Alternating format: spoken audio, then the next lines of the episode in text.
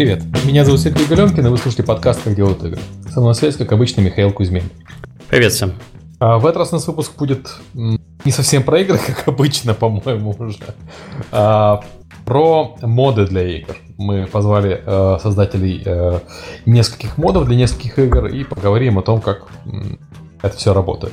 У нас в гостях Игорь Видлацкий, э, создатель модов для игры Stalker, э, Александр Горячев, э, модмейкер, создатель игры Alchemila, базирующийся на Half-Life 2, и Александр Николаев, тим-менеджер команды разработчиков Warcraft Armies of Azeroth, мода для игры StarCraft 2. Привет, ребят. Салют. Привет. Привет. А, ну, мы пойдем к гостям сразу после рекламы. У нас пятиминутка нежности. Во-первых, а... хотелось бы поблагодарить всех наших патронов, а, но на неделе у нас новеньких не появилось, но мы все-таки каждый раз будем вам напоминать, что если у вас появилось необузданное желание помочь нашему подкасту материально, можно просто прийти к нам в чат, сказать спасибо, а можно занести немножко денежек. От этого нам будет хорошо, а вам на душе спокойнее. А нам и от спасибо тоже радостно, и от денег тоже радостно. А, подкаст выходит при поддержке Джина, Джин – сервис анонимного поиска программистов, поиска работы для программистов. Если вы ищете сотрудника, то Джин обойдется вам дешевле и сработает быстрее, чем профессиональный рекрутер. Если же ты ищешь работу, то после размещения резюме в Джин тебе будут писать сами компании с предложениями, а ты сам выберешь, с кем связаться и кому открыть свои личные данные. Джина можно найти по адресу gini.co или galenkin.com касая magic. Еще раз, gini.co или galenkin.com касая magic. Нам, кстати, прислали несколько историй успеха из, Джи, из Джина. Я вот смотрю на, на профиль людей. Э, разработчик для Android. 2500 э, долларов пришел из э, зарплаты в месяц, 2500 долларов пришел с нашего подкаста по ссылке и уже нашел работу, уже работает. Или вот там компания из Питера, которая искала людей и тоже нашла людей. Тоже пришли по ссылке с нашего подкаста. Приятно, что помогаем находить людям работу. Еще также подкаст выходит при поддержке PlayX. PlayX является создателем двух мобильных хитов Township и Fishdom. Распределенная команда PlayX состоит из 250 профессионалов, которые работают из 49 городов. Компания предлагает удаленную работу по более чем 20 позициям, таким как менеджер проекта, программист, художник, геймдизайнер, аналитик, маркетолог и другие. Смотрите полный список на сайте job playx.ru. Удаленные сотрудники являются полноценными членами команды. Также для удаленной работы Playx предлагает официальное оформление с белой зарплатой, отпуском и больничными. Еще раз смотрите подробнее на jobplayx.ru. А еще лучше послушайте подкаст с ребятами. Там они подробно объясняют, как у них так получается работать удаленно. Ну что? Законодательство. А, у нас есть новость. Давайте Серегу за уши тягать. Ну, один разок можно сегодня, потому что именно сегодня, в прошлом году, был запущен сервис Steam Spy, с чем мы Серегу дружно и поздравляем, ура! На самом деле сегодня 27 марта, ну да, практически, э, ровно год. Через несколько дней будет там, как Steam Spy запустился. Я прямо очень удивлен, что год прошел, его не запустили. Э, э, в честь этого, вот с сегодняшнего дня и до воскресенья, до вечера воскресенья, на Steam Spy все данные за весь период работы Steam Spy со всеми графиками, со всеми вот этими расширенными функционалом доступны всем зарегистрированным пользователям. То есть хотите узнать э, динамику продаж какой-нибудь игры э, за год и при этом вы не подписаны на Steam Spy, сейчас самое время на ближайшие несколько дней пойти и посмотреть эти циферки, потому что они доступны для всех. Серега, у меня маленькая к тебе просьба. А ты можешь, вот ты сейчас немного качнул головой и начал в микрофон говорить? Было хорошо. Да, хорошо, так Либо головой качай чаще, либо, либо, либо в микрофон сразу говори. Вот. Поэтому, не знаю, Steam Spy, с кем не разговариваешь, там, западной индустрии, российской индустрии, эм, СНГ индустрии, э, очень многие знают проект, э, можно, так сказать, сервисом пользоваться уже год, и он обрел широкую популярность, это прям на душе приятно становится, что вот такие штуки полезны да. в работе. И не только. Или поиздеваться над кем-нибудь числом их продаж. Мне вот буквально за сегодня пришло 6 писем по Steam Spy от э, людей, которые занимаются исследованиями. Ну, это сегодня это было исключение, э, обычно приходит меньше, ну, там, в неделю 15-20 писем э, э, валятся. То есть приятно, что uh-huh. всякие академики, там, и студенты, и, и разработчики, понятное дело, создателями пользуются им э, в работе. В общем, ура. Долгие лета, как говорится. сервису. Окей. Да. Давайте переходить к нашим гостям, наверное. Или если новостей у нас больше нет. Наверное, нет. Ну да, mm. по-моему, у нас важно, порно запустилось, VR, Pornhub запустил VR порно. Вот, э, теперь VR, можем считать, что старт технологии VR наконец-то дан официальный. Э, ура! Порадуемся. Еще, еще одно ура у нас в подкасте. Да, да, да. Э, давайте переходить к гостям. Давайте начнем с Игоря и познакомимся потихоньку. Игорь, расскажи о себе немножко. Добрый день всем. Ну, представили меня Ведлацкий Игорь. Ну, так же, как уже говорили, занимаюсь, мо, ну, вернее, занимался модами для игры Stalker в течение трех лет. Сейчас несколько отдел отошел моддинга. Сейчас уже как бы выбрал себе специализацию, то, что хочу быть 3D-артистом. Вот. Но, ну, тем не менее, про моддинг сталкера много чего могу рассказать, так как э, довольно-таки долгое время был э, так сказать, на передовой линии и много событий захватил. Вот. Ну, я так думаю, э, немного еще обо мне или сразу к модингу перейдем? Ну, скажи о себе немножко. Вот ты говоришь, начал да, с у нас, пока, у нас пока А теперь э, лоу-поле художник. Ты уже где-то работаешь с кем-то или это пока, пока собираешь портфолио? Вот, к сожалению, нет. Пока что портфолио полтора месяца назад начал собирать. На ArtStation выкладываю работы потихонечку. Вот второй месяц, три работы пока что, но все равно. Вот, потихонечку начинаем. Ну вот в планах э, работать э, 3D художником э, над каким-либо проектом, ну, Low, э, Low Poly, ну, художником по неорганике. Слышали? Забирайте. Вот. Ну, наверное, начну с чего начиналось все. А, началось все с того, что, а, ну, естественно, то, что познакомился с игрой, Uh, был такой сайт Sigeros.ru, вот, это сайт по одному из модов Сталкера, и вот там я начинал свой путь моддинга, я на этом сайте восседал, смотрел статьи, общался с людьми, просил помощи, ну, совсем так немного, калашников какой-нибудь добавить, так, костюмчик добавить, вид от третьего лица сделать, ну, совсем такие небольшие правки, вот, а потом, э, в один прекрасный момент, э, когда вот вышел мод, э, которому посвящен сайт Sigerows, и там было много таких спорных моментов, вот, и я в теме мода, в главной теме, создателю этого мода высказал некоторые такие замечания, мол, куда мир катится, мол, не по канонам все это дело, как не true, Мол, товарищи, окститесь, что вы творите. Вот. Ну и мне э, в ответ не самим автором мода, а комьюнити, одним из э, участников этого форума было отвечено такое сообщение, мол, э, на данный момент вы, товарищ, э, никто, звать вас никак, у вас нет никаких работ, и как бы вашим, ваши замечания были бы уместны, если бы вы что-нибудь делали и как бы показали общественности. Тогда бы вы имели свой голос, а так вы хейтер. Объясняю, и... чувак тебя затроллил, ты решил доказать. Сперва добиться. Да, и началось все вот с этого. То, что меня как бы зло взял, э, взяло, то, что ну, тут могут, я не могу, почему бы не попробовать.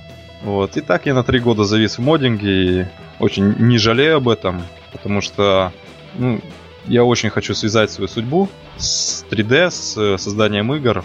Вот. Так что даже можно сказать, то, что я этому чуваку благодарен. Надо его, надо его найти и сказать, чтобы он тебе еще раз обругал как-нибудь. А кто тебя обругал, чтобы ты стал 3D-артистом? Тоже, тоже интересно.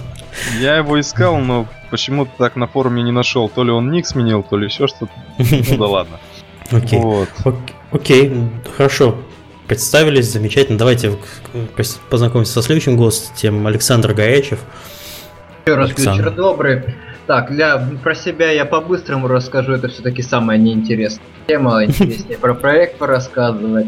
Что можно про себя сказать? Про себя сказать то, что сейчас я уже работаю в игровой индустрии. Чаще всего я делаю заказы по левел дизайну я немного, скажем так, э, асоциальный, поэтому предпочитаю из дома работать. Как вообще угу. все это получилось? Ну, начнем с того, что если вспомнить еще школьные годы, то вместо того, чтобы я рисовал платформеры на бумаге. Александр, ты можешь либо чуть поближе к микрофону, да, либо конечно, погромче не говорить? вопрос. Ага, спасибо. Так, лучше? Да. Да, лучше. А, как вообще я пошел в модмейкинг? И, ну, в модмейкинг, по-моему, еще на первом курсе университета, когда я учился, кто-то там, э, так как это IT-сфера, была, на программистов мы все учились, и кто-то там говорил, что есть в свободном доступе редактор для Source Engine. Я решил угу. поинтересоваться, начал гуглить, нашел информацию, решил поделать э, парочку простых туториалов по сбору комнаты из БСП геометрии. И вот пошло-поехало. В результате получилось так, что теперь для работы в игровой индустрии есть законченный проект на самом этом Source Engine. А в каком году это было? Ты узнал про Source Engine и начал первые эксперименты копать? Я, честно говоря, уже не скажу. Я поэтому вот в плане, который составлял, написал верное время, как сколько разрабатывался проект. Потому что то ли это на первом курсе было, то ли это на втором курсе. То есть, по моему ощущению, Source Engine был довольно популярен году в 2007-2008 примерно. Ну, это где-то ну, нет, это где-то был 2010 скорее. 10 10 уже. Ну, то есть в 2010, по-моему, уже было еще что-то. Или раньше, или раньше, или 2005 где-то так. Не скорее 2009. Угу. Уже Окей. точно не скажу. Угу. Окей. Э, хорошо. То есть э, ты сейчас уже работаешь, выполняешь э, на заказ и вот это мод, модмейкерство тебе помогло попасть в индустрию. Мы просто обычно в подкасте как раз и говорим, что если да. вы хотите начать делать игры, то модмейкинг это такая первая ступень, что, что вам нужно сделать, чтобы, а, чтобы чтобы стать разработчиком игр, сделайте, попытайтесь сделать от, от начала до конца какой-нибудь мод. Можно вот, взять и... любого левел-дизайнера, у каждого история начиналась. Примерно так же. А, ну, не только левел-дизайнер, я знаю геймдизайнеров, которые так начинали. То есть это а, по-моему, такой разумный вход. И вот мы видим, что у нас уже даже 3D-моделеры есть, которые пошли с модов э, в подкасте. Давайте пойдем дальше. Э, Александр Николаев. Да, всем привет еще раз. Э, ну, начну, наверное, с того, с чем я занимаюсь по жизни.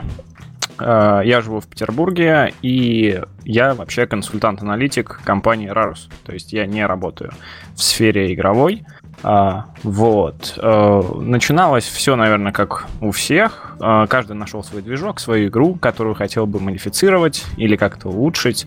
Вот. И это был Warcraft. Тот самый, от которого пошел такой жанр, как моба, ТД. Нет, ТД, наверное, появились раньше, еще в StarCraft первом. Вот.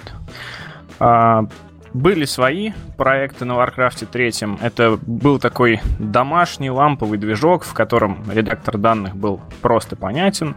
Всем хотелось рассказать либо ту же историю э, вселенной Warcraft, только с другой стороны, с другими персонажами. Кому-то хотелось сделать ремейк, кому-то продолжение.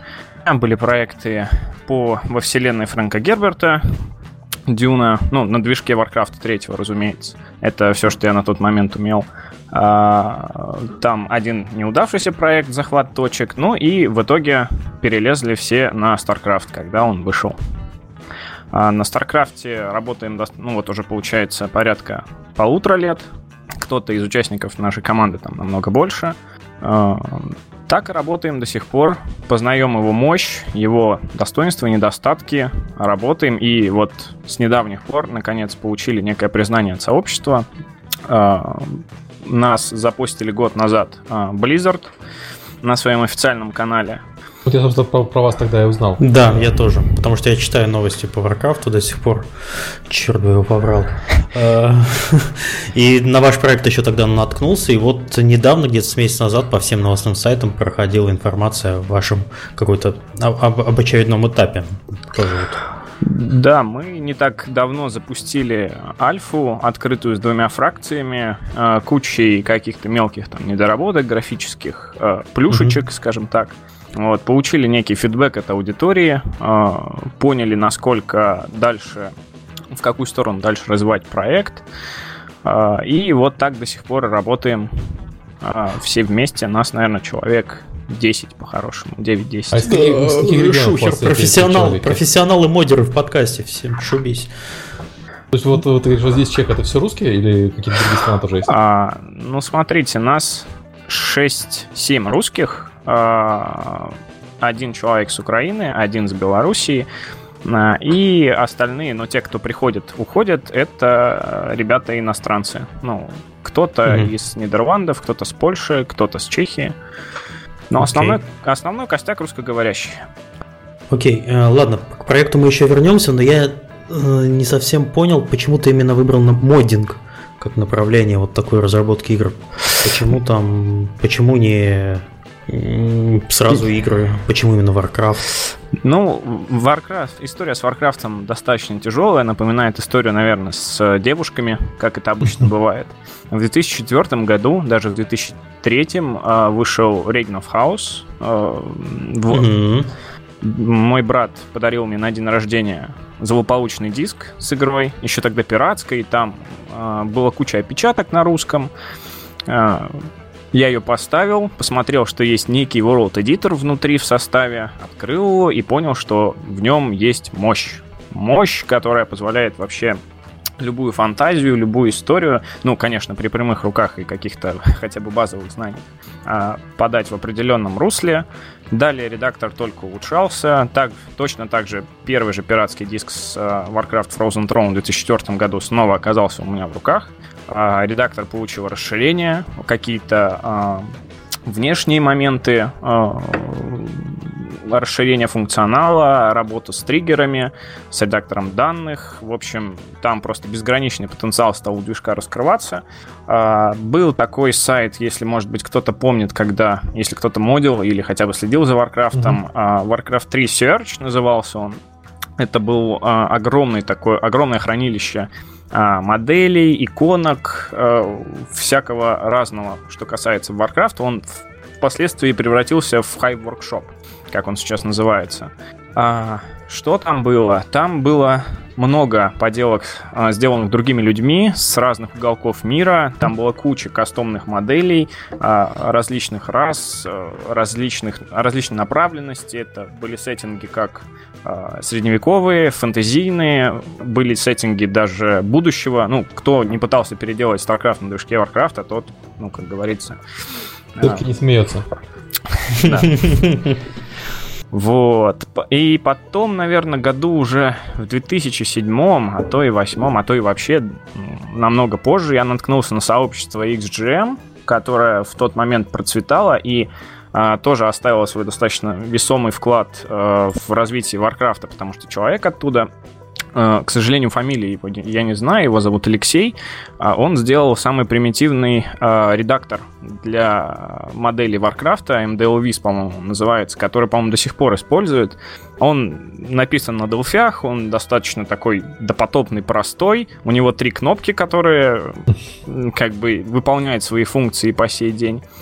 А, ну, в общем-то, да, это, этим инструментом пользовались как наши разработчики, так и разработчики зарубежные. Ну, как это один из мощных таких двигателей Варкрафта, как бы и по сей день остается, хотя уже, ну, сколько там, 12-13 лет прошло, а на него все что-то пытаются делать и так далее. А, разработка игр, к сожалению, сразу не взошла, потому что я не программист по образованию, я скорее экономист. А, вот как бы общую специфику языков я понимаю, но взять, сесть, написать свой движок и, соответственно, игру было достаточно тяжело. Unity к тому времени был еще весь на костылях, Unreal Engine был закрытый и платный, а GameMaker был, я, честно говоря, даже тогда, тогда еще про него я не слышал. Поэтому, что первое под руку попалось, что освоил, в том и начал работать. Окей, все хорошо. Вопрос на ответ Тебе, получил. Э, Миша, ага. я, кажется, понял, почему у меня проблема со связью. Ага. Э, сейчас я, я шутил про футбол. Таки да, футбол, Украина, Кипр. Украина, Кипр, ну все. Шестец. Я, я объясню, если на Кипре идет футбольный матч с участием кипрской команды, весь остров смотрит футбол, э, по интернету, естественно, потому что э, так э, проще. И а интернет, интернет у, всех, у, всех, у всех один. Да, интернет у всех один, один, один. Вот, та тарелка остров, поэтому я могу пропадать. Окей, хорошо.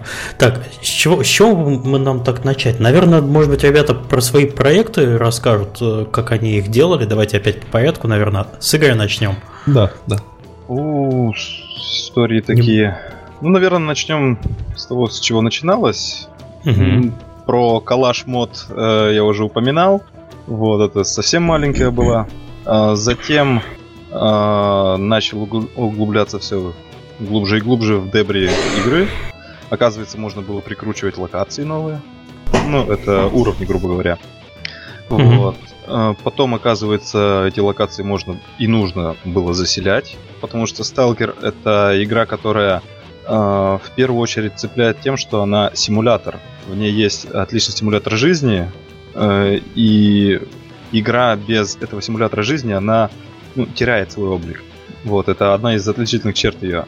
И вот э, я узнал то, что оказывается можно и нужно заселять локации.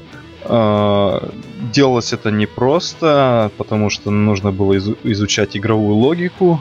Э, нужно было э, просматривать э, вики, э, вики, э, всякие ресурсы по моддингу, э, схемы искусственного интеллекта, смотреть, как, каким образом э, заставить э, непися, ну, NPC э, сидеть у костра, например, играть на гитаре, много И анекдоты травить, это самое важное для сталкера. Да, да, да, да, да. Желательно Вот. голосом Григоровича. И на это ушло очень много времени. И вот даже три года просидев, ну, проработав в моддинге, ну, как проработать, немного не то слово. Ну, в общем, э, три года даже слово не, не склонять. Ну, в общем, Заним- занимаясь этим, да, занимаясь этим, спасибо. Э, Я до сих пор не могу сказать с уверенностью то, что я знаю все нюансы этой игры. Потому что эта игра создавалась довольно-таки большой командой. Ну, если сравнивать с, э, по командам СНГ. Вот. А одному человеку довольно затруднительно это смотреть. Вот. И, в общем, проекты нарастали. Сначала это ну, подключил локацию. И у меня так получилось, то, что за эти три года у меня по факту проект был один. Но просто он развивался и развивался. Э, Есть такое понятие игра мечты. И вот я наступил на такие грабли. э, Я решил создать мод мечты. То есть я хотел в третьей части Сталкера, Зов Припяти, который, э, к нему подсоединить локации из предыдущих игр, может быть, как-то их изменить. Вот со временем, столкнувшись с 3D, это вот пришлось мне делать, изменять локации немного, потом некоторые другие элементы делать в 3D. Вот. И со временем так, подключение локаций, заселение их, э, добавление э, визуалов к мутантам, к неписям. И вот так вот потихонечку-потихонечку. И апогеем всего этого безобразия было то, что я планировал сделать зону полноразмерной, то есть из всех локаций, которые есть, заселить, чтобы можно было бегать, чтобы была некоторая сюжетная линия. Вот. Но в конце концов это вылилось в то, что э, такой, э, как бы выразиться, э, такая оказия случилась, то что э, проработав три года и оглядываясь назад, что было сделано три года назад, э, я смотрю и понимаю то, что м, мой уровень за эти три года очень сильно вырос. И если я даже буду идти вперед, то этот проект, он долгострой. И оглядываясь назад, так как я его делал в одиночку, то я смотрел то, что уровень э, работы не- несколько лет назад, ну, даже полгода назад, он гораздо ниже, чем текущий. И поэтому я понял, что долгострой для одного человека, который быстро развивается, это не выход. Э, Даже если бы мод вышел, то он был бы ну, ужасного качества в некоторых местах. В некоторых хорошо, в некоторых ужасно, но так как человек у нас э, добрая, ну, запоминает, но гораздо хуже, чем злое.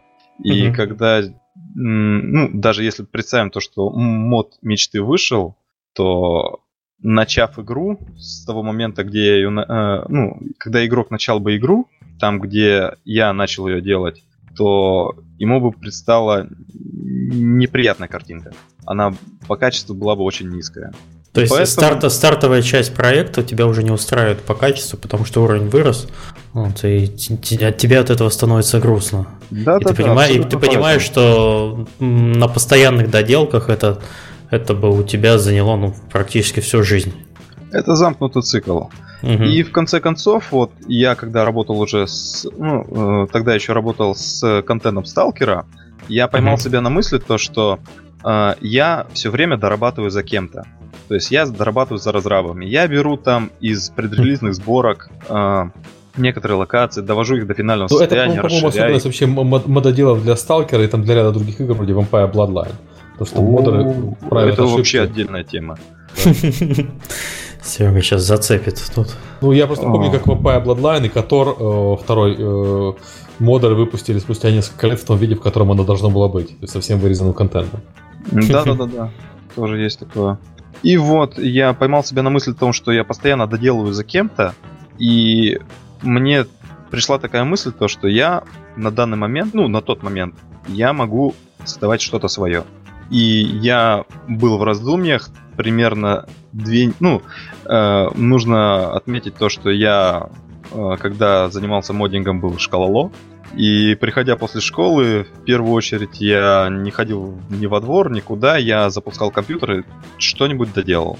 И когда вот мне пришла эта мысль, то, что я могу делать что-то свое, я две недели ничем не занимался, и мне было немного грустно, потому что за три года я себя реально подсадил на то, что я прихожу и как на работу.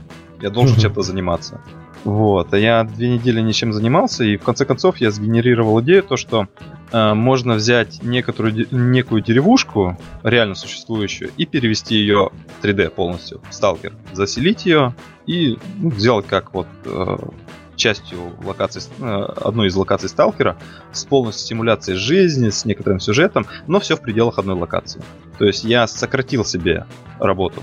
Но опять же, эта деревня получилась, она размеры 2,5 на 2,5 километра. И опять же, я занимался этой локацией целый год.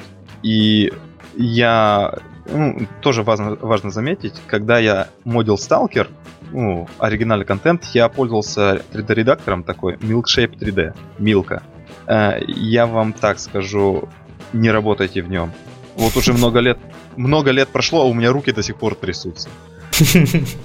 Вот. Э, и я, когда начал пилить свой контент, я перешел в, редактор, э, пакет редактирования 3ds Max. И во-первых, я отошел от оригинального контента, мне было немного некомфортно. Я перешел в пакет редактирования полностью сразу с головой. И я тоже маты до неба просто гнул, потому что было непривычно все. Я как бы понимаю то, что здесь работа будет идти гораздо веселее, гораздо быстрее, эффективнее, но все равно нутро все сопротивляется, ты вышел из зоны комфортной и все такое. Ой, страшно вспомнить.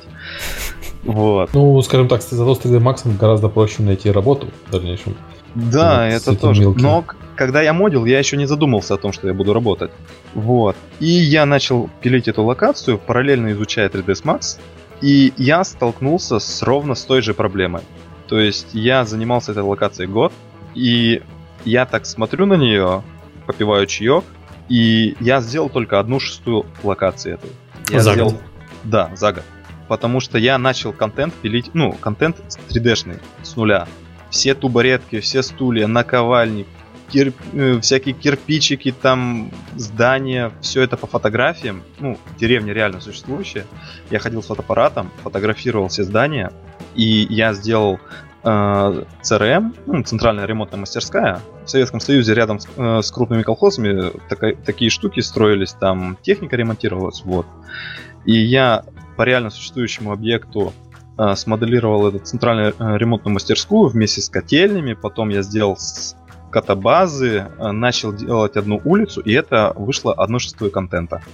И я так смотрю, попиваю чаек и думаю, Игорян, ты проработал один год, ты сделал одну шестую локацию.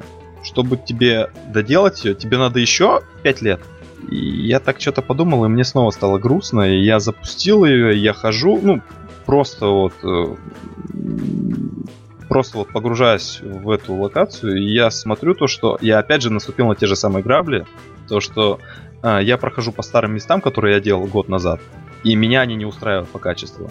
То есть я захожу в здание, тут косяков нету дверных, а там рама неправильно сделана, а вот здесь вот то неправильно, а вот здесь вот так. И, и в общем вышло так, что я наступил на те же самые грабли. А как и думаешь, тут... почему так получилось? Мне наверное... лично кажется, что проблема у тебя в том, что ты работаешь один. У тебя нету, если я тебя правильно понял.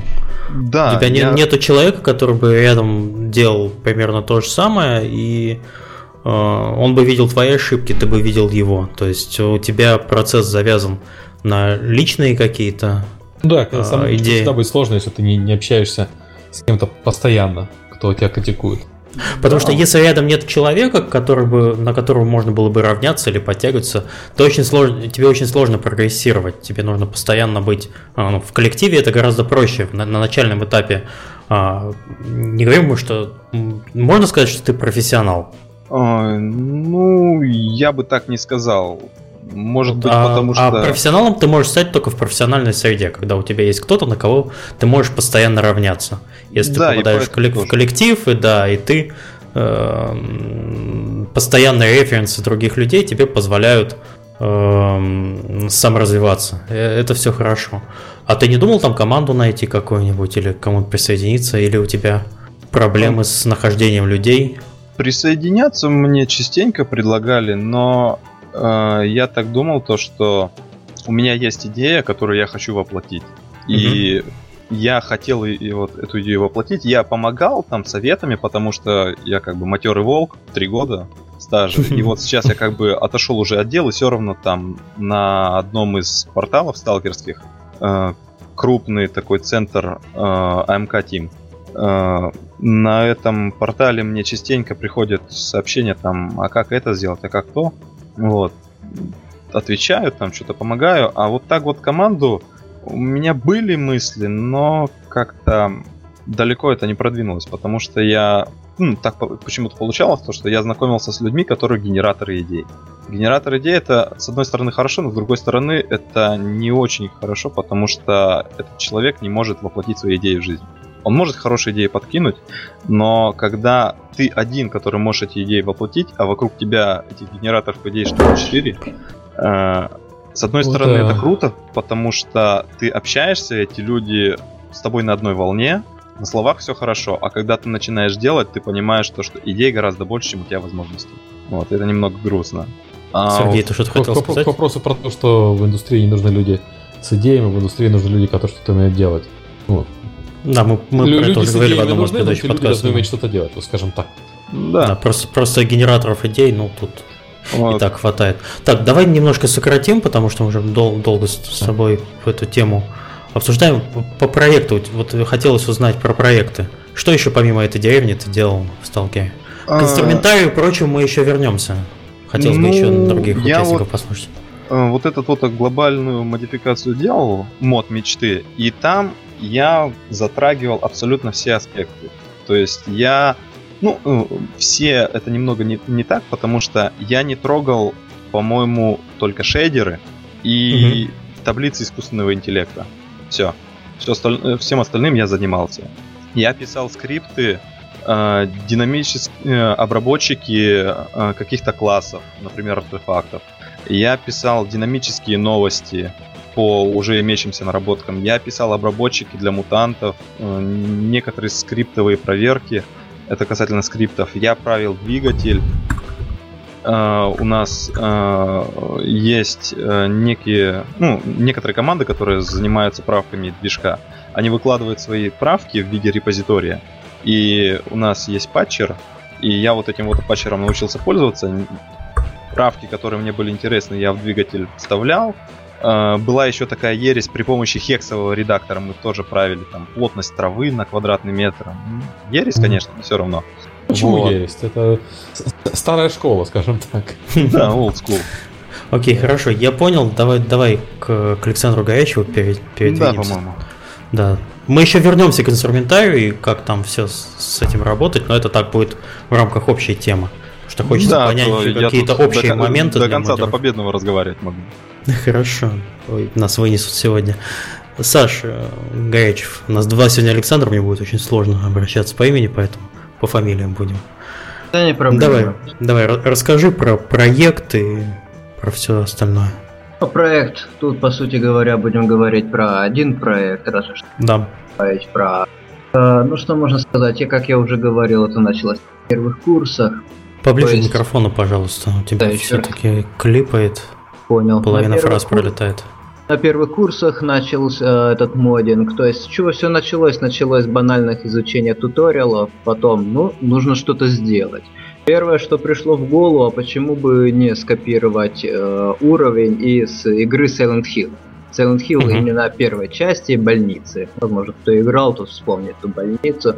Вот просто я немножечко как раз недавно переиграл в эту игру, захотелось, ну давай сделаем. Начал делать. Сделал, сделал, при, вроде все шикарно, вроде все нравится. Надо, наверное, теперь геймплея добавить, раз уже так круто тут ходишь. Добавил геймплея, выложил на форуме, людям более-менее понравилось.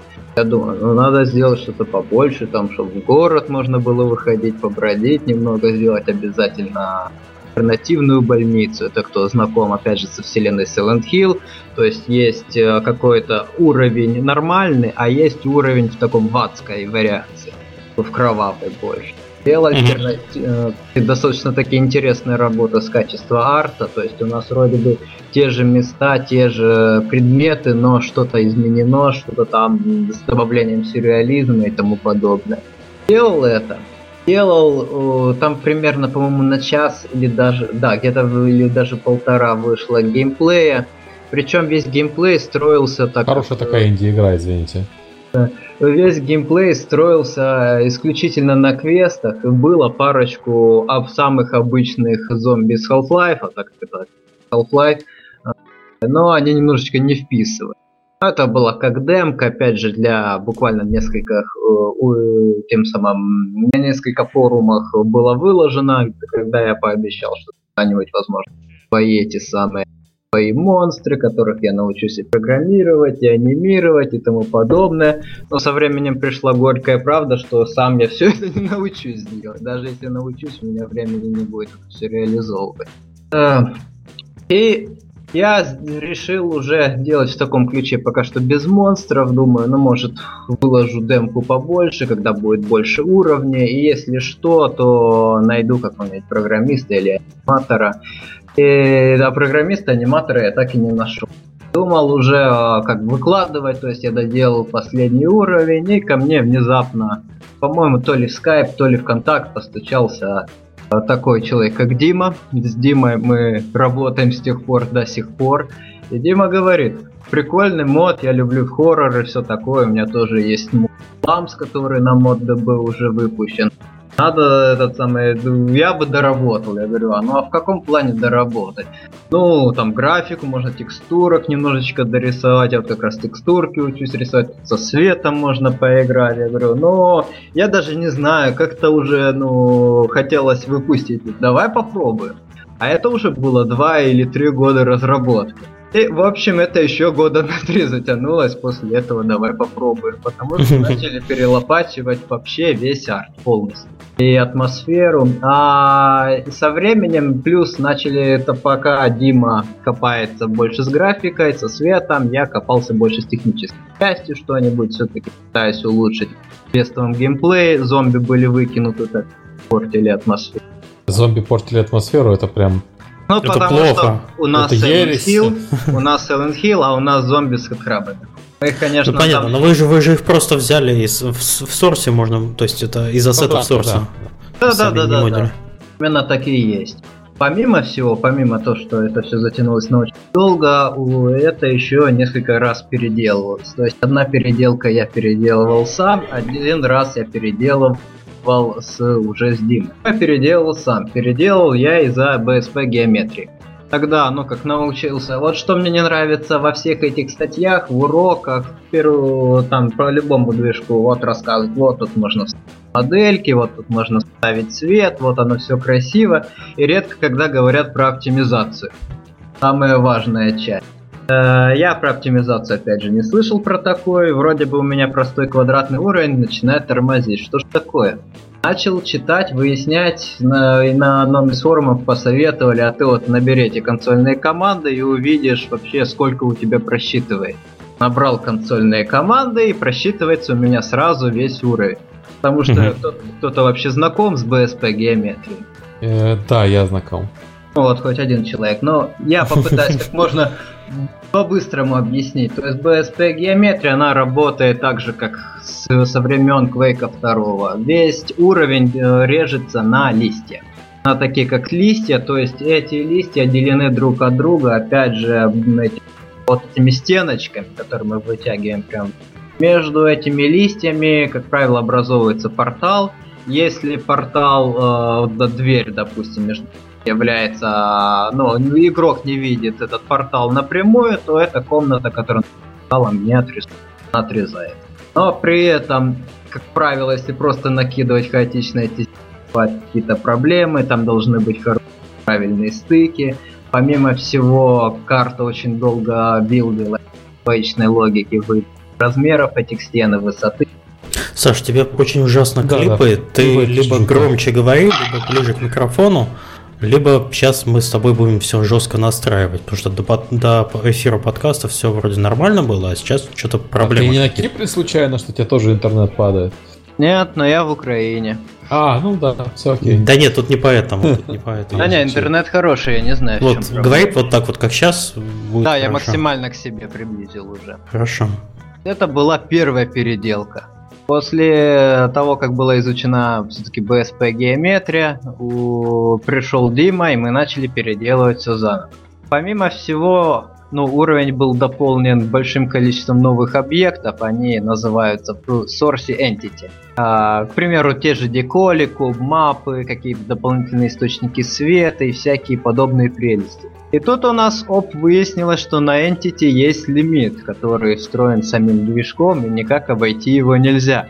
И пришлось придумывать какие-то новые ухищрения, к примеру, к примеру, если у нас была деколька, а декольки у нас уже не грузится, мы брали обычный этот э, какой-нибудь модельку в виде плашки, то есть обычного ну, полигона, и ставили этот полигон с натянутой на него текстурой.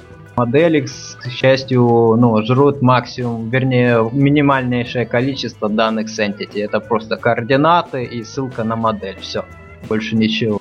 Подожди, ну БСП, вот ты учил БСП, потому что это с времен Quake осталось. Э, сейчас, насколько я понимаю, БСП геометрия не используется в новых движках. Нет, не используется, уже нет. Но на Source до сих пор БСП геометрия Ну, это я да. Что, собственно, на основе первого Quake это до сих пор уши торчат из э, первого Quake Engine.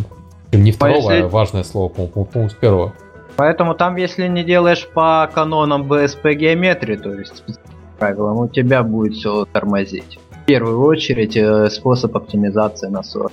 При этом, помимо глобальной переделки, переделки в графике, было еще куча мелких началось, опять же, из-за наполнения уровней, все начало, опять же, тоже долго билдиться. А, какие-то вещи, еще моделинг тогда не знали, делались очень грубо. К примеру, рама для окна делалась из БСП геометрии.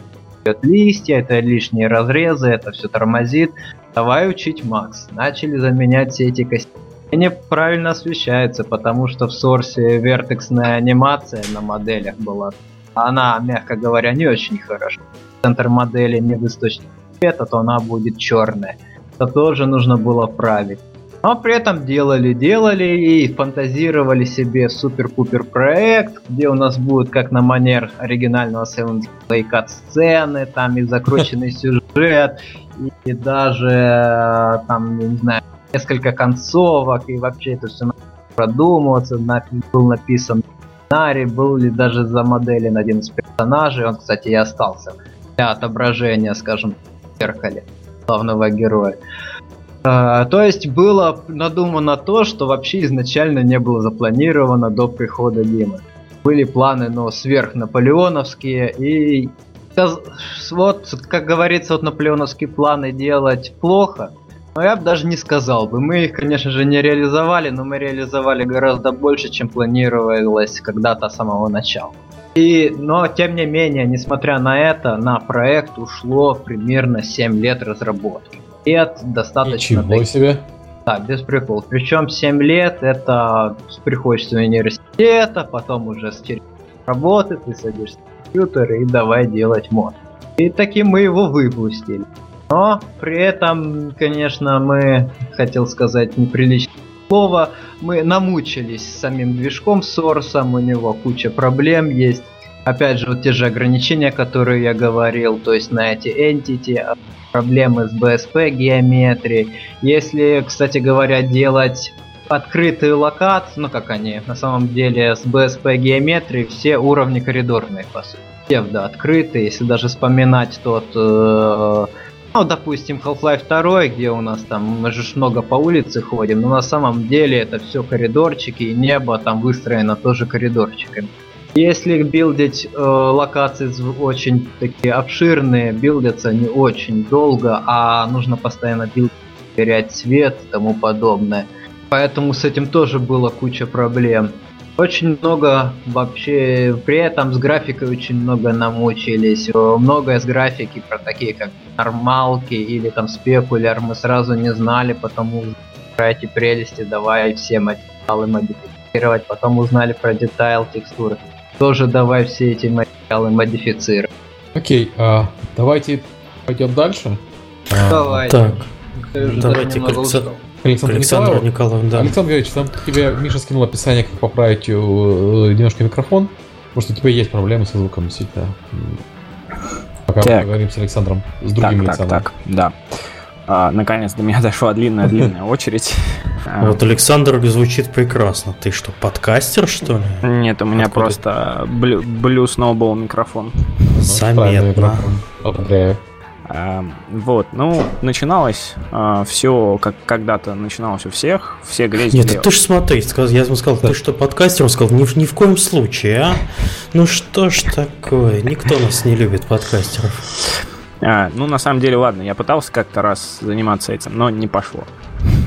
Хорошо. А, начиналось все как у всех. Мы были все детьми, которые учились в школе, Э, грезили о Варкрафте, грезили о Старкрафте, хотели как-то выстроить в э, существующем редакторе Варкрафта 3 какую-то свою историю, что-то переделать, что-то сделать по-своему. Ага. И у каждого человека из нашей команды примерно вот так вот путь и начинался. У кого-то чуть раньше, у кого-то чуть позже, потому что у нас разного возраста люди в команде есть. Вот. А, началось все примерно с того, что два, два или три человека, это а, Артем Григорьев, Никита Анер и кто-то еще, к сожалению, это было настолько давно, что я уже не помню, они объединились и начали делать э, HD ремейк э, просто Warcraft 3. HD ремейк это очень громко, наверное, сказано. Суть его заключалась в подмене э, файла с моделями во время игры э, на тот, в котором были созданы специальные аналоги этих же моделей оригинальных, только м, реворкнутые. Ну, реворкнутый это значит взят из World of Warcraft, который на тот момент просто разрывал э, весь интернет на, по популярности. А, немножко подогнанный под стандарты, под концепты Warcraft 3, настроенные анимации, смерти. Там на самом деле тоже работа была непочатый край.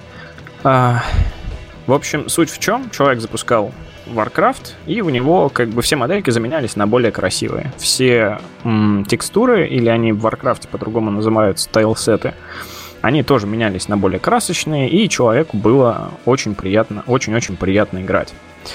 А, в чем основная проблема здесь возникала? А, во-первых, ну, так как люди все развивались и было очень много взаимодействующего народу, постоянно вот этот некий стандарт качества, он рос. Сначала достаточно было просто, ну, сконверти, ну, хоть что-нибудь. Ну, вот хотя бы пусть будет какой-нибудь орк-пион. Вот, да, все, шикарно. Вот, прям отлично. Похож немножко и и то хорошо. Вот. Потом, когда люди освоили э, такие вещи, как вот этот э, самописный на коленке MDL Viz, который позволял в той или иной степени работать, э, ну, хотя нет, наверное, это громко сказать, что он позволял работать с геометрией. В общем, если человеку везло, то при помощи него можно было работать с геометрией, э, немножко работать над анимациями, даже, наверное, немножко, а вот как раз анимации там были более или менее. А, плюс можно было рисовать текстурки, а, но это уже не в MDLVis, а в другом редакторе. В общем, посредством, наверное, 6 или 7 самописных программ можно было полноценно свою модельку создать. А, конвертилось все, как я уже сказал, это из World of Warcraft. То есть как это примерно выглядело. А, некая, некая софтина, которая написана тоже была на коленке, там группа энтузиастов. Она выдергивала из а, архивного файла World of Warcraft модель по предпочтению человека, выдергивала в формате Warcraft вместе со всеми анимациями и текстурами. В чем была основная сложность? В том, что самих, э, во-первых, модель настроить надо было, во-вторых, текстуры могли браться из разных источников, то есть можно было выкачать порядка, наверное, 15-16 файлов э, с текстурами, и все они были разрознены, ну, так, чтобы тоже все понимали, для Warcraft там три текстуры в одной модели разными файлами, это уже плохо. То есть это значит, что человек что-то не умеет, либо модель какая-то очень-очень-очень сложная. Вот. Э, с моделями тоже э, было возни достаточно, потому что выгружались все-все-все-все кости. Кости и анимации. Э, понятное дело, что требования движка Warcraft и World of Warcraft, они немножко разные. То есть по детализации даже элементарно. Поэтому после того, как модель так или иначе вытягивалась в World of Warcraft, начали, начинались свистопляски по редактированию, удалению анимаций, чистке и так далее. А основная фишка, которая происходила в этот момент, это самописность программы.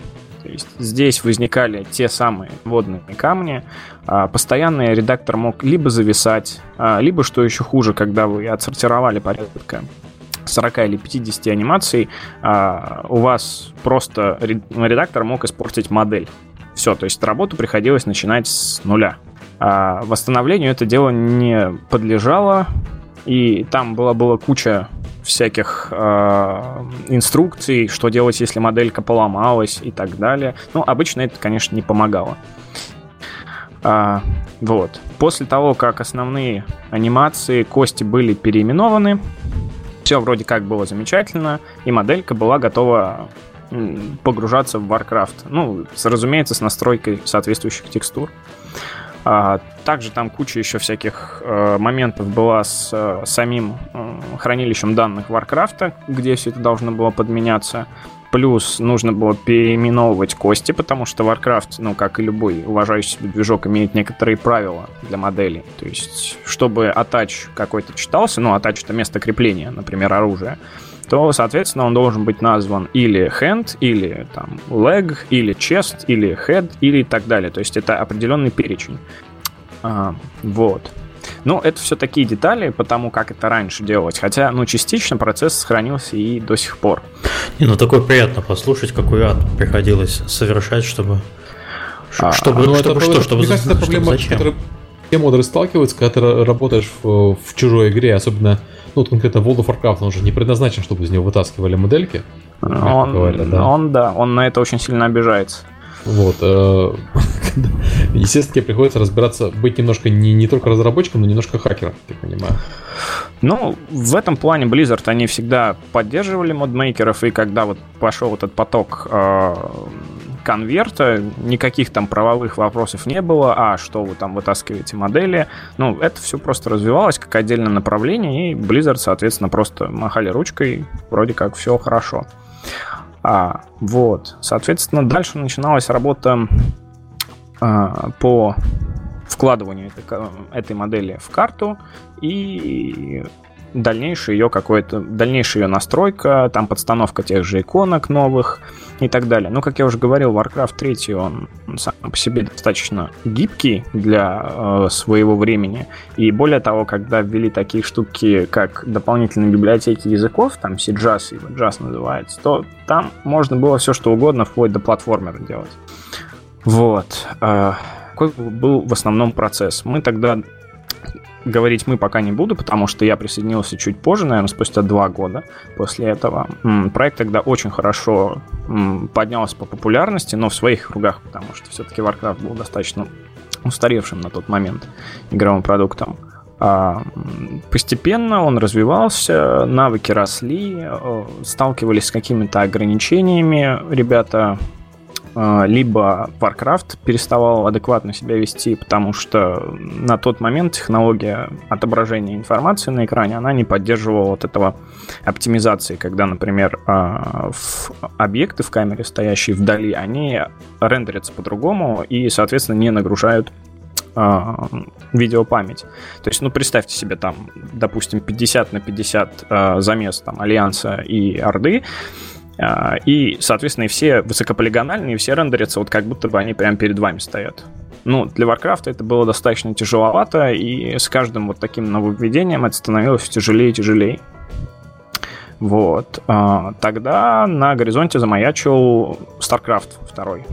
Никто тогда не знал, на что способен будет редактор. Мне так посчастливилось только в бета-тесте поучаствовать. Я понял, что игрушка будет такая достаточно сочная, крутая, с большим потенциалом. Понятия не имел, что там будет дальше. А, вот. Э, и помимо вот этого костяка команды основного, был, были еще другие люди. Это был я, который существовал отдельно от проекта долгое время и делал там свой мод на движке Warcraft 3 а-ля Mass Effect а, со всеми приблудами. Был Дима Лагуцкий, это наш основной ведущий разработчик, который в Беларуси находится. Он делал, ну, уже тогда наметки на Warcraft 3.5 как таковой. То есть на тех же асетах, точнее, исходниках of Warcraft он воссоздавал некое подобие Warcraft 3. Вот. И были другие люди, которые были разрознены и делали э, модельки для своего проекта. И вот в какой-то момент э, Никита решил всех собрать воедино. Э, и они решили в тестовом режиме, так как ну, StarCraft он предоставлял все-таки гораздо больше инструментарий, сделать э, мобу. Тогда этот жанр был не столь популярен, а рынок всего лишь был заполнен одной дотой на движке Warcraft 3. А, попытались сделать мобу, а, вроде как в чем-то стали преуспевать, там где-то даже на XGM до сих пор лежат э, скриншоты с нее, как бы наработок по левел дизайну и каким-то там наметкам то, по тому, как это должно быть. А, но потом все-таки решили, что проект основной в, по переносу Warcraft 3 на новые колеса, все-таки его надо продолжить. Моба это моба, а Warcraft это Warcraft, как говорится. И вот после этого все объединились и стали переносить свои идеи на StarCraft 2. А StarCraft 2 это, как говорят, почти как Warcraft 3, только для взрослых. Yeah. А, там на, на первый взгляд, когда его открываешь, он выглядит абсолютно так же. У него эти красивые модульные иконки, там модуль ландшафта, модуль триггеров, то есть ну, некого скрипта, скриптинга, объ... модуль объектов, импорта и так далее. И на этом как бы знакомство у большинства заканчивается. Но в крайнем случае кто-то там кисточками порисует ландшафт, который, кстати, тоже немножко видоизменился.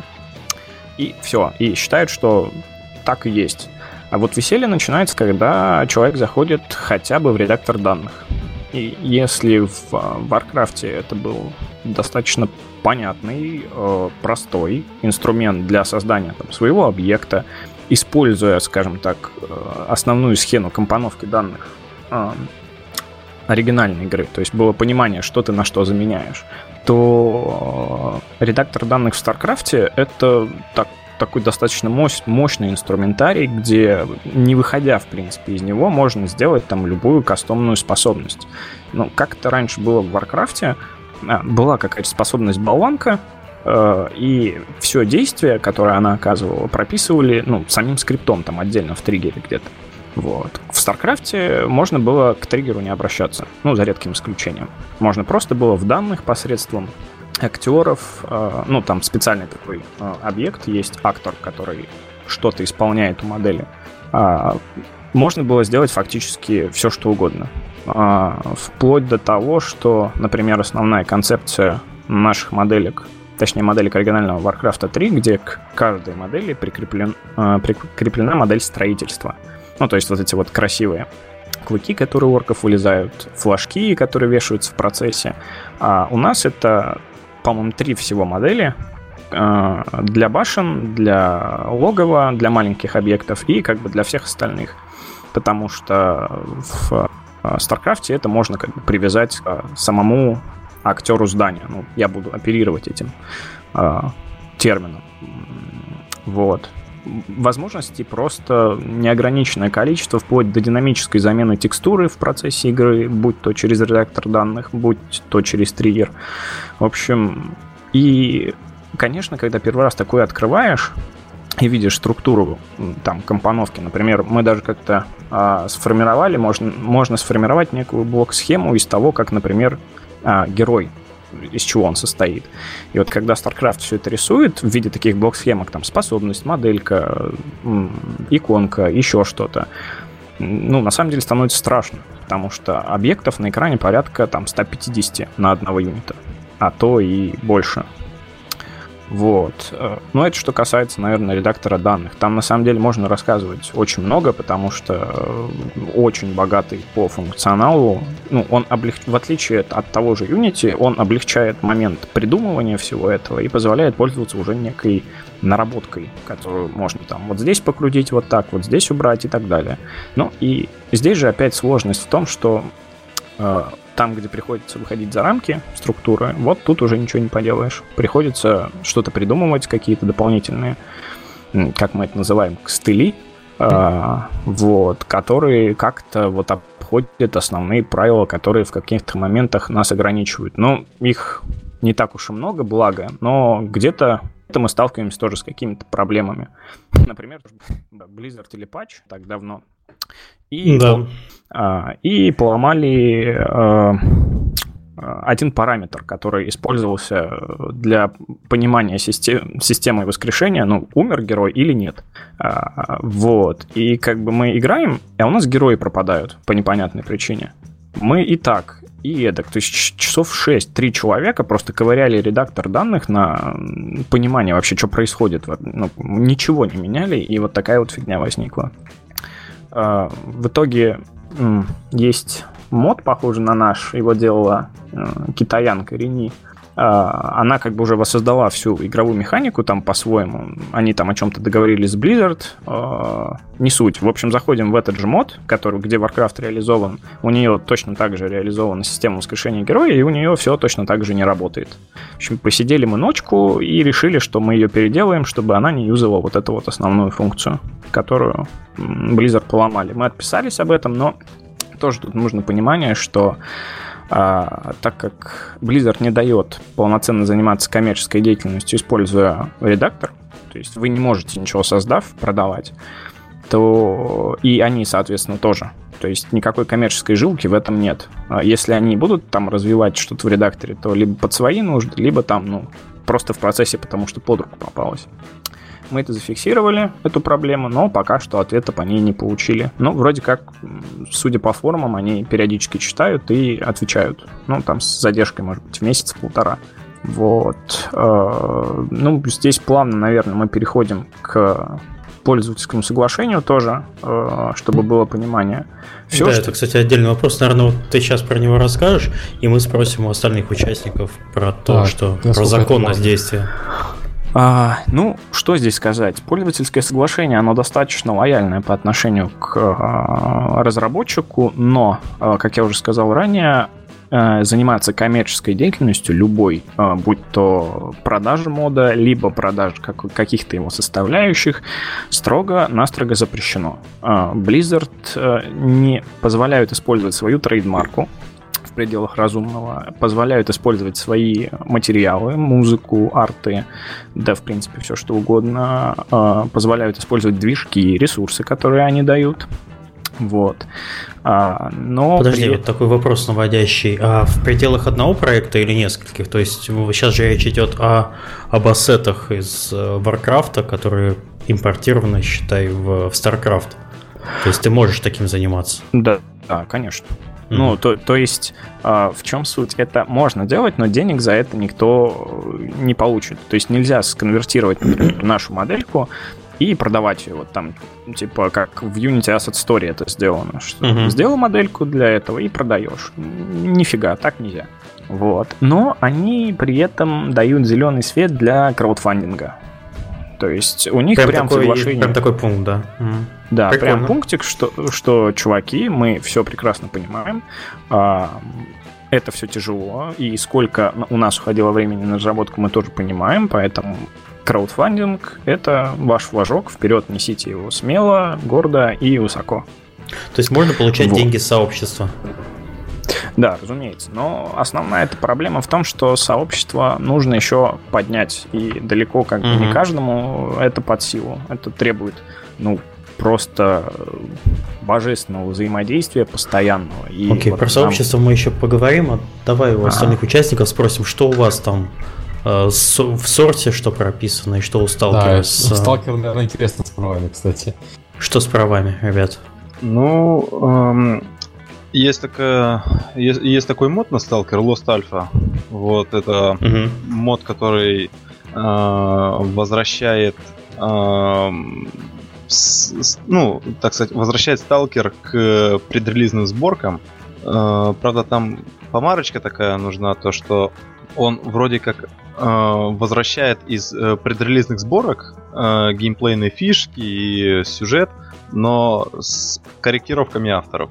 Вот. Но дело не в этом. Дело в том, что э, команда Lost Alpha хотела э, запустить Stalker, ну, Stalker Lost Alpha на Steam. Вот. Ну и, соответственно, по попытаться получить с этого денежку. И э, команда связывалась с э, правообладателем торговой марки Stalker Сергеем Григоровичем. Вот. И на что получил отказ. Потому что Сергей Григорович счел то, что мод недостаточно силен для коммерческой продажи, и на Steam его выпускать он не согласился. Вот. И ну, так, э, также... Ну, то есть, подожди, вопрос в том, что в пользовательском в лицензионном соглашении что сказано? Вы не можете это продавать, пока Григорович не скажет «да». Да. Или, или, или как это? Мы не можем э, использовать э, моды к сталкеру для ну, коммерческих целях. Угу. Вот, то есть тут фактически работает индивидуальный подход. То есть нужно прийти к Горовичу, показать ему модификацию, он скажет, можно продавать или нет. Хорошо, а да. а если можно, есть какие-нибудь кейсы, что можно продавать? Ну, по-моему, нет. Потому что у нас э, в, в среде моддинга так принято то, что э, разрабы модов, они копейки, если получают, то они выкладывают свою модификацию там где-то на сайте или на каком-то ресурсе, угу. вот, и они указывают реквизиты своих кошельков. Ну, пожертвования, окей, да. Да, но не совсем заработок. Сами да. понимаете, сколько туда капает. Вот. Да. Я думаю, то есть что... это, это не прямые продажи, то есть вы не ограничиваете доступ к моду, а просто те, кому понравилось, могут...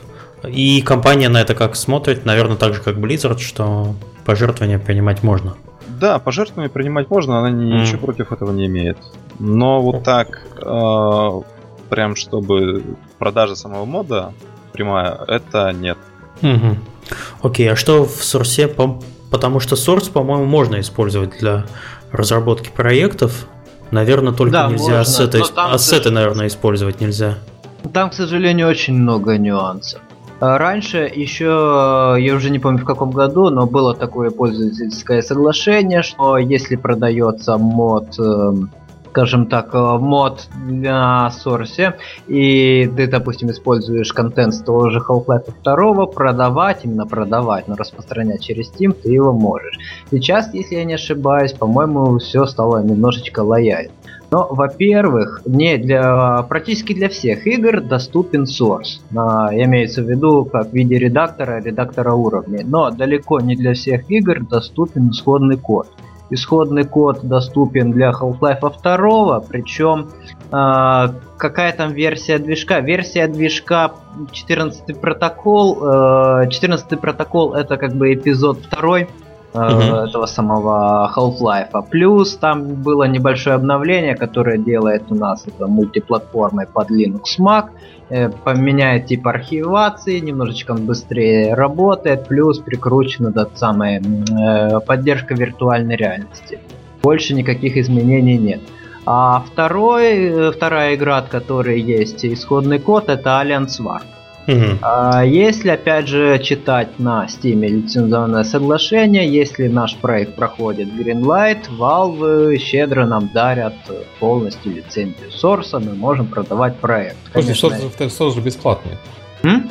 Source бесплатный второй. А, второй я не интересовался, честно.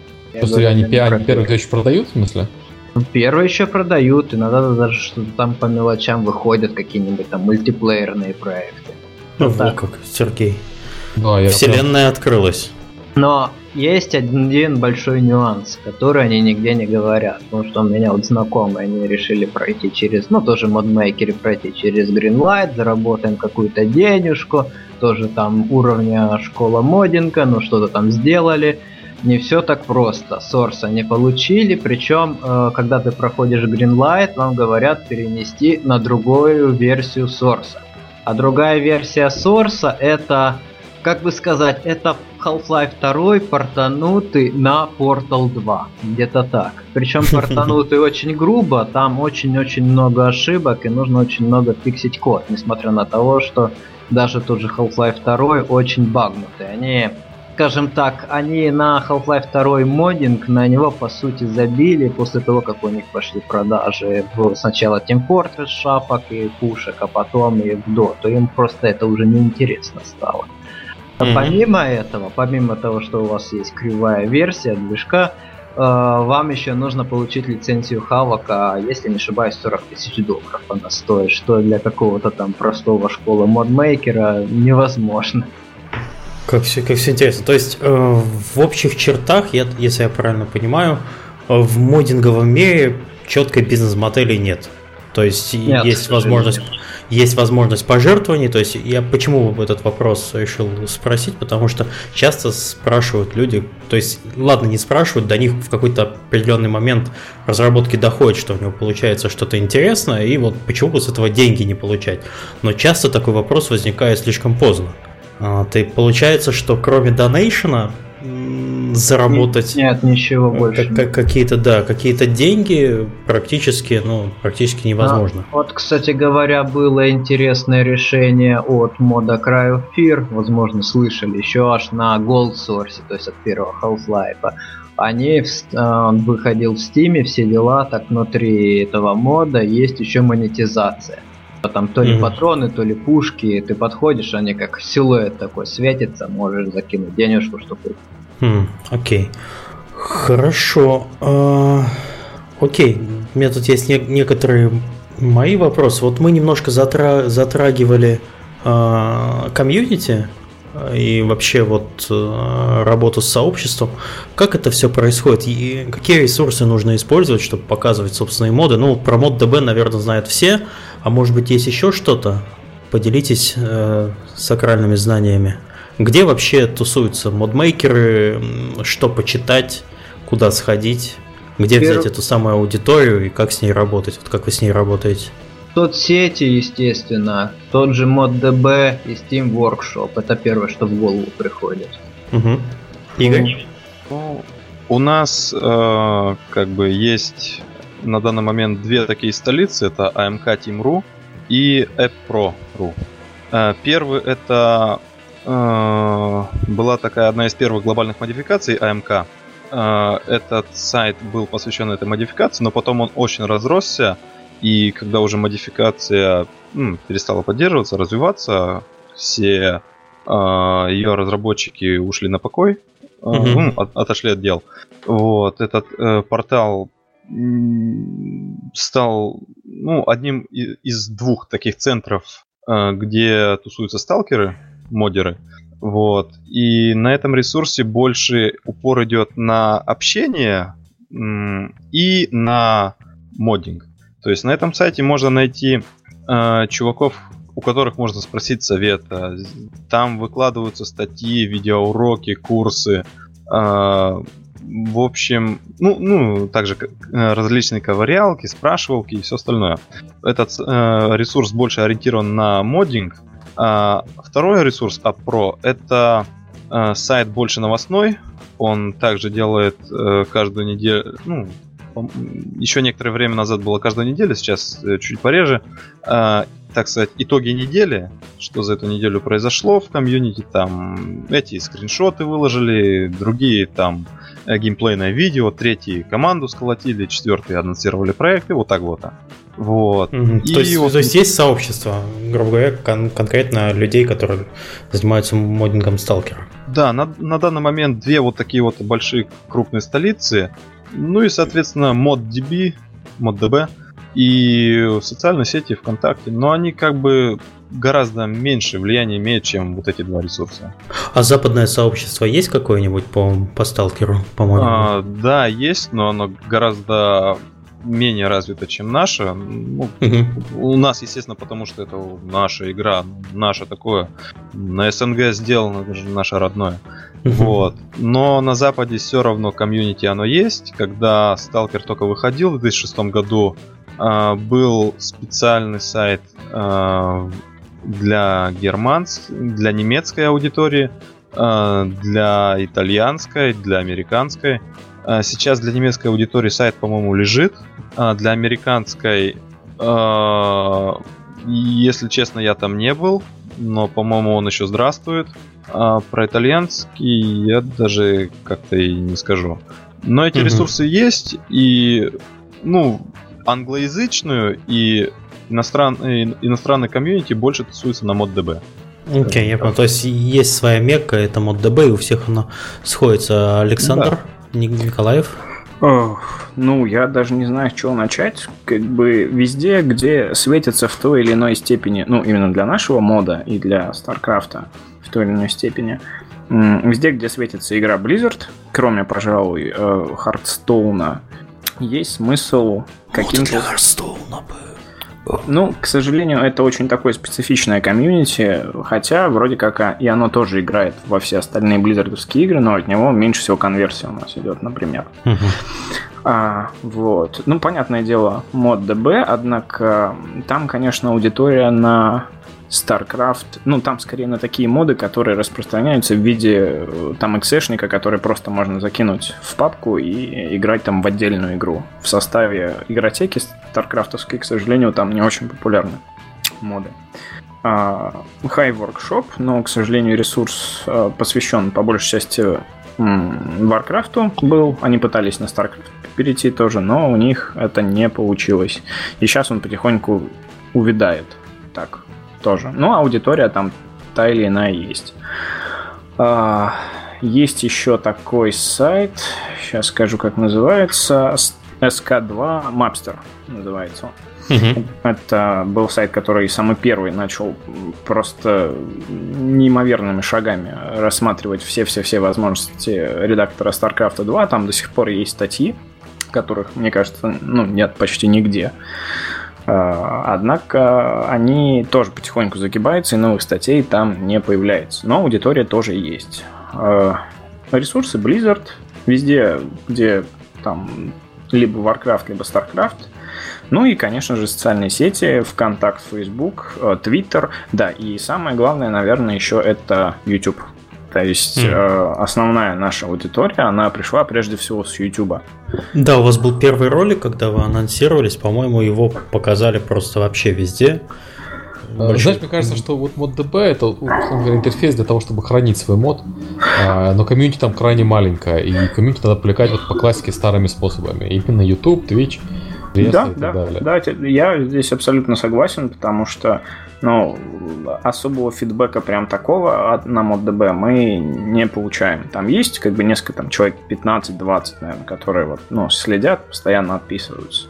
Но основная аудитория, она внешняя. То есть, если там статистику посмотреть, они все приходят извне. Да, трейлер, кстати, это был... Вот я пропустил этот момент. Я как раз пришел в 2014 году, в конце декабря, э, в команду.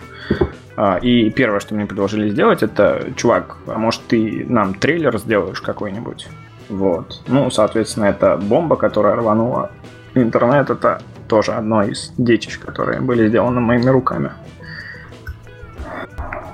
Окей. А, а, там, ВКонтакте, прочее, прочее, мы так не упоминали толком, но я вижу, что там у модов российских, и не только российских, в принципе, достаточно большие комьюнити бывают, собираются. Иногда не модерируемые, самостоятельно собираются. Ну, по-разному. На самом деле, очень по-разному, потому что я смотрю, ну, наблюдаю за несколькими модификациями, в том числе еще на Warcraft.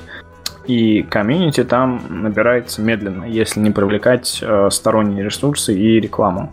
И, например, на Фейсбуке есть также два э, тоже проекта на движке StarCraft, таких нашумевших. Это StarCraft, который перерисовывает все в мультяшном стиле. И если кто помнит, наверное, 2013 даже 2012 года э, StarCraft Universe. Это да, типа World of Warcraft во вселенной StarCraft.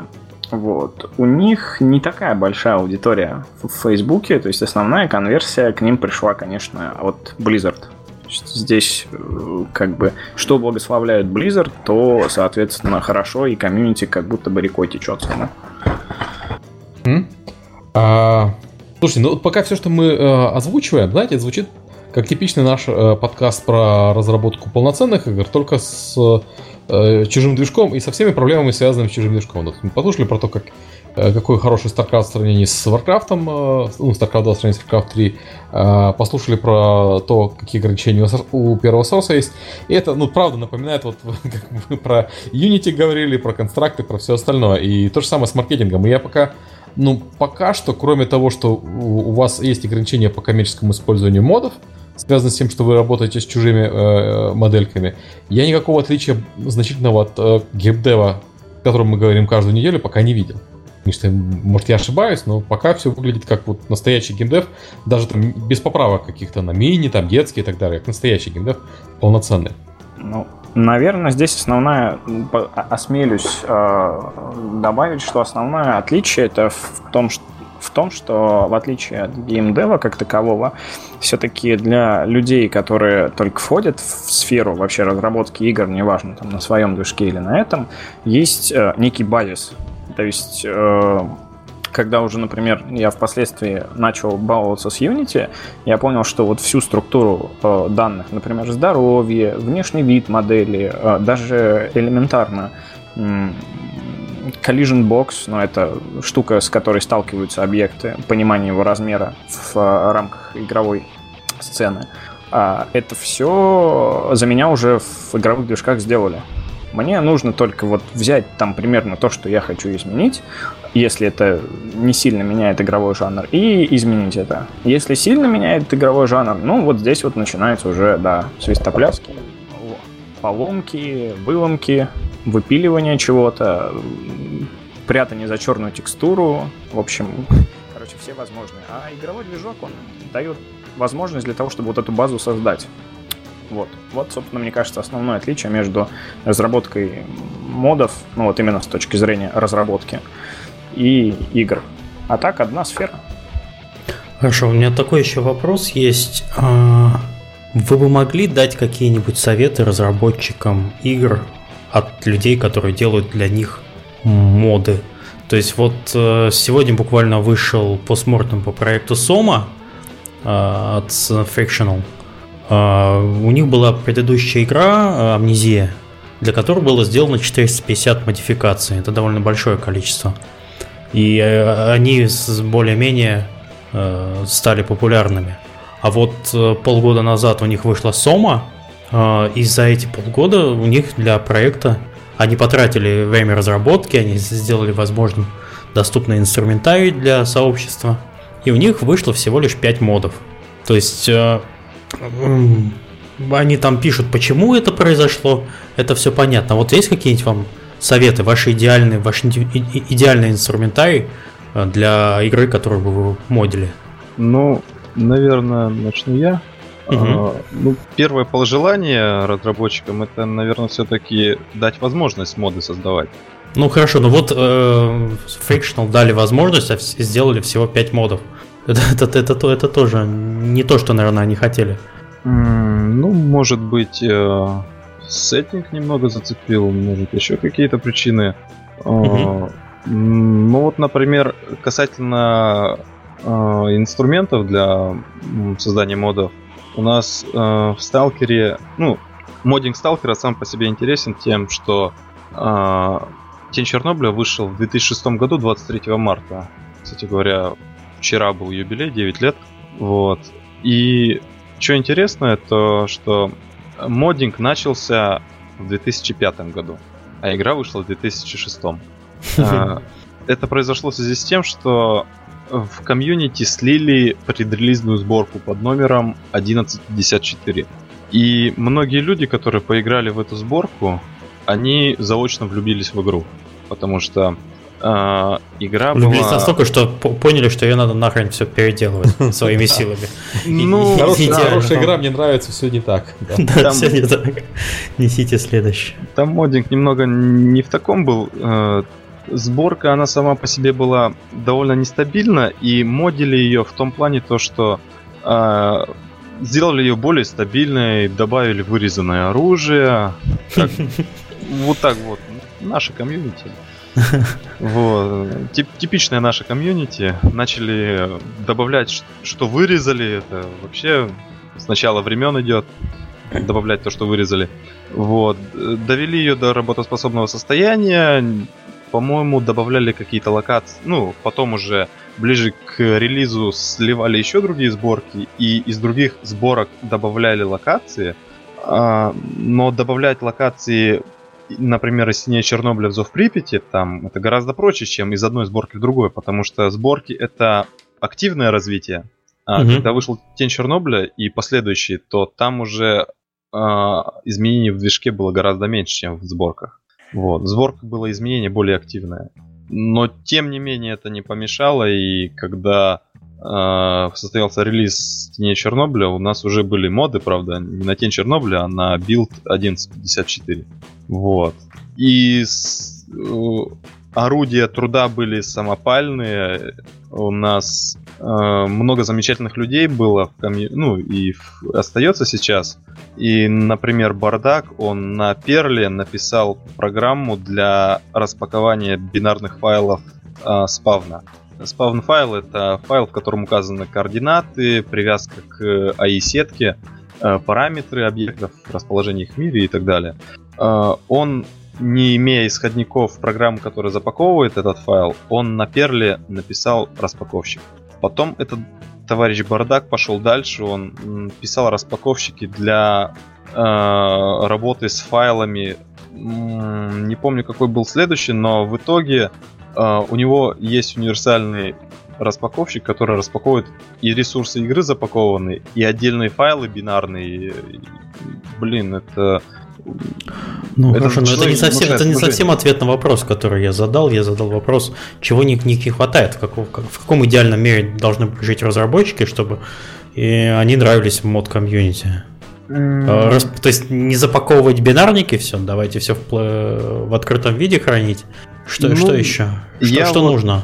Я вот э, работал с SDK, Software Development Kit, э, uh-huh. сталкера, и после него работал с CryEngine, с Unity, ну так баловался. И я могу сказать то, что э, очень не хватает технологий, которые идут в ногу со временем. То есть, э, например, чтобы потестить локацию в сталкере, нам надо ее скомпилировать. Это долгий, нудный, сложный, трудоз... трудозатратный процесс, который длится несколько часов. И не факт, что он пройдет успешно. А, например, в том же Crysis, ну, в сэндбоксе, чтобы протестить локацию, ты просто нажимаешь Ctrl-G и все. Гораздо, гораздо удобнее. Вот, вот этого точно не хватает. То, что те, не хватает технологий, которые идут в ногу со временем. То, что моды, они часто делаются на устаревшем софте. вот То если... есть, если я тебя правильно понял, нужно все возможное, чтобы сократить э, время, прежде всего. То да. есть упростить время для тестирования собственных наработок. Окей, я понял, хорошо. Ребят, есть еще что добавить? Да, есть что еще добавить. Но тут я бы смотрел глобально, смотреть э, со стороны разработчика, что за игру они выпускают. Потому что если, опять же, 6-7 лет назад, вернее уже даже больше, когда начинали разрабатывать проект, всяких сингловых модов было много, то сейчас на том же ModDB комьюнити в основном обращает внимание на какие-то мультиплеерные моды. То есть если ты какой-то мультиплеер играешь, играешь долго и он тебе надоел, а тут мод вносит что-то новое в этот мультиплеер. А все, кто делают синглы, они переехали на тот же Unity или Unreal, потому что зачем? Так намного проще. Угу. Ну, конечно же, да, вот со стороны Valve они просто на, на старое ну, мод комьюнити они забили. Было, вот, например, очень неприятное обновление э, под названием Steam Pipe. Так вот, э, помимо того, что до этого было куча багов, каждое обновление, блин, опять будут баги. На Steam Pipe было совсем все плохо. Во-первых, э, из интерфейса этого SDK пропало вообще меню создания мода. Даже вот такое, да. Не обновили, не доделали этот интерфейс, но бог с ним с интерфейсом. Самая беда была в том, что не компилировались кубмапы. Кубмапы не э, вместо того, чтобы отображать наши скомпилированные кубмапы, у нас получались а, фиолетовые, естественно, текстуры отражались, которых уже кубмап нет. Поэтому писали в комьюнити, типа, пофиксите, обещали, что пофиксят. Так они до сих пор и не пофиксили это дело, поэтому это все переписывался немножечко там ватник, который отвечает за компиляцию, там еще при этом каждая компиляция кубмап это было особое шаманство, там писали, писалась целая инструкция, то есть сначала ты компилируешь так, специальные параметры, потом заходишь в игру, билдишь мапы, э, выключай спекуляр, потом включай и так далее и тому подобное. Это, конечно же, не в плюс идет для того, что на вашем, скажем так, движке будут дальше делать моды. Еще, Александр? А, да, ну, Наверное, прежде всего, с чего бы хотелось точно начать, это чтобы э, разработчик прежде всего не усложнял выход э, мода. Потому угу. что... Главное мы... не мешать, да. Не надо помогать, но не мешайте, пожалуйста. А, а вот да. как он может осложнить выход мода? Это юридически в смысле или как? А, юридически это, ладно, это одна сторона вопроса, особенно, ну, как бы в рамках Российской Федерации. А, вот. Именно с точки зрения выхода. Ну, например, а, у Blizzard есть основная тонкость, я чуть позже хотел ее осветить, но тем не менее, все их моды, они распространяются через площадку Arcade. Arcade или Ну, это относительно недавно появилось, скажем честно. Это появилось... Года два назад, по-моему. Да. На самом деле появилось это спустя, наверное, полтора года после того, как они запустили редактор и дали, выпустили утилиту к 3ds Max 2011 ArtTools, которые сами пользовались. Вот. Ну, с тех пор, как они просто редактор выдали такой, какой он есть, типа, ребята, мы вот на этом делаем нашу игру, а, с тех пор и вот эта вся ерундистика с игротекой началась. Ну, на самом деле, в чем-то логика их есть, с другой стороны, вот эта трансляция с э, сети Battle.net, она вызывает, на самом деле, очень много проблем. Ну, Одну, наверное, я хотел тоже назвать, как, когда рассказывал бы про запуск. Ну, вот мы запустились, когда а, в аркейде. Вроде как ничего не предвещало беды, все было замечательно. Мы запустили новость, видео, все хорошо, народ заходит, и буквально через полчаса сыпятся гневные отзывы, что поиграть нельзя. То есть они заходят, мод скачивается, они заходят в игровое лобби. Это то, что видят перед тем, как стартует игра, где можно посмотреть, какие игроки вообще присутствуют в данной игре. А, и некоторые отваливаются на моменте либо загрузки, либо входа в лобби. Мы в панике, мы снова там ночью не спим, мы пытаемся понять, что вообще происходит.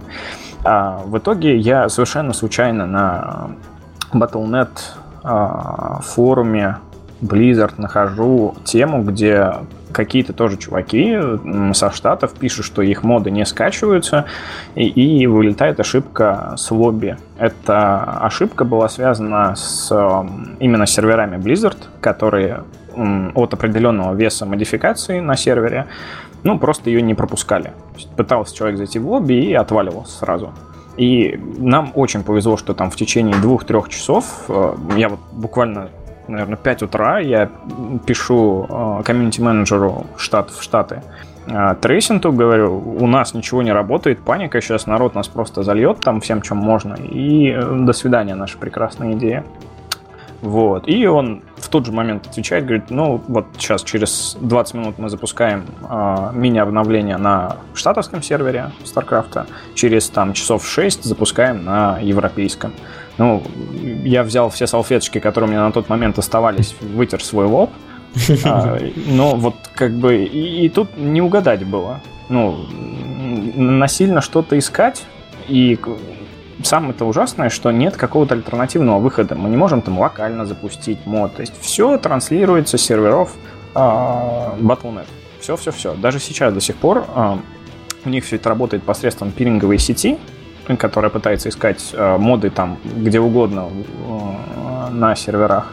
И эта пиринговая сеть работает на самом деле не очень хорошо, особенно когда мод там э, раздроблен на секции. Ну, мы чтобы нам удобно было работать, у нас не все в одном файлике хранится, а там поделено на модели, звуки, там скрипты и так далее. То есть, чтобы каждый человек мог взять данные и там поработать, допустим, в течение дня, пока другой делает модели, в частности.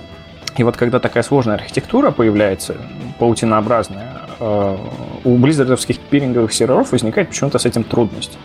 Есть люди, у которых там, да, очень быстрый интернет, нет никаких там а, проблем с фаерволом, они скачивают очень быстро и хорошо, и сразу же играют. А есть, да, они нажимают и реально могут там минут 10-15 ждать.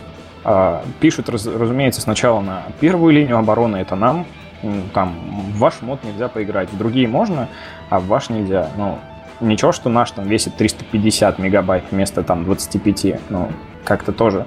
Не, вот. не, не можешь ждать этого от, от, от такого понимания от пользователя, ты сам понимаешь. Да, да, это, конечно, это все такое больше, мне кажется, наболевшее. Но в основном вот этот момент, чтобы не было усложнений, были какие-то, ну, действительно, сподвижки к упрощению, потому что с публикацией тоже там проблема. Нужно каждый мод опубликовать в Battle.net посредством редактора, предварительно залив там предыдущие связанные с ним моды, и это нужно сделать не в общем на какой-то сервер Blizzard, с которого будет все транслироваться на одни и те же ну, регионы, а на каждый регион. То есть на штатовский сервер, на европейский сервер, на азиатский сервер. И причем, ну, откликом хорошим отличается только европейский. На штатовский мы, например, заливаем в течение 4 часов. Потому что он то отваливается, то еще что-то. А, вот. И, наверное, ну, разумеется, не очень хорошо э, выпускать патчи, которые ломают что-то в родных данных. Это не очень здорово а, и обновления. Ну вот, например, при выходе Legacy of the Void, это эпичная история про протосов и Амуна, а, поломалась, наверное, добрая половина, а то и 70% модов вообще всей игротеки, потому что они кое-что поменяли. Вот. Просто там принцип регистрации кое-каких данных изменился, а он был ну, основополагающим. Ну и все. Очень знакомая ситуация, кстати, с моддинга Half-Life, когда уже на мод DB какие-то моды залиты, было обновление, ты скачиваешь мод, а с последним обновлением в Steam он уже не работает. Да, а, и... Хорошо, а разработчикам-то что нужно сделать? Как-то... Ну, то, то, что хотелось бы предложить разработчикам, на самом деле бред, потому что им невыгодно, как любым коммерческим структурам, выделять отдел, который будет взаимодействовать с комьюнити мододелов и всячески пытаться там его ублажать. То есть, ну, а это... почему? Почему невыгодно? Ну, почему невыгодно? Ну, ты понимаешь, это же не всегда должен быть целое отдел, там может быть там, в, Вон, посмотри, Valve, Valve и Dota. Там, там куча людей, вот у нас в Дискорде было UGC э, сообщество небольшое сейчас съехало немножко. Э, и там люди сидят и работают, делают модельки, и с ними, наверное, общаются, я не знаю. Но... Но это не совсем моды, это контент для игры. Это все ну, да, да, да. Хорошо, Тут нужно ладно, понимать, согласен. что это все можно продавать и как бы. А где есть деньги, там, соответственно, есть да, и ответственность. Да, да. Это, это же получается, что ну идет прямая угу. прямая зависимость. Если на этом можно делать деньги, то на это можно выделять людей и, соответственно, ну платить им зарплату какую-то. Вот. Угу. А за идею там целый отдел программистов, к сожалению, работать не будет. Окей, давайте так осторожно скажем, что если вы хотите делать моды своей игре, дайте возможность людям на них зарабатывать. Наверное. Тогда было бы хорошо. Возможно. Возможно, либо каким-то образом ну, э, распределить э, ну, финансовые потоки внутри компании, чтобы люди, которые поддерживают комьюнити мододелов каким-то образом, они получали, вот, ну, их, во-первых, было столько, сколько нужно, чтобы э, удовлетворить потребности комьюнити, а угу. во-вторых, чтобы как бы, ну, никто от этого не страдал. Хотя бы okay. выделить человека и платить ему зарплату, чтобы он э, работал с мододелами. Ну, okay.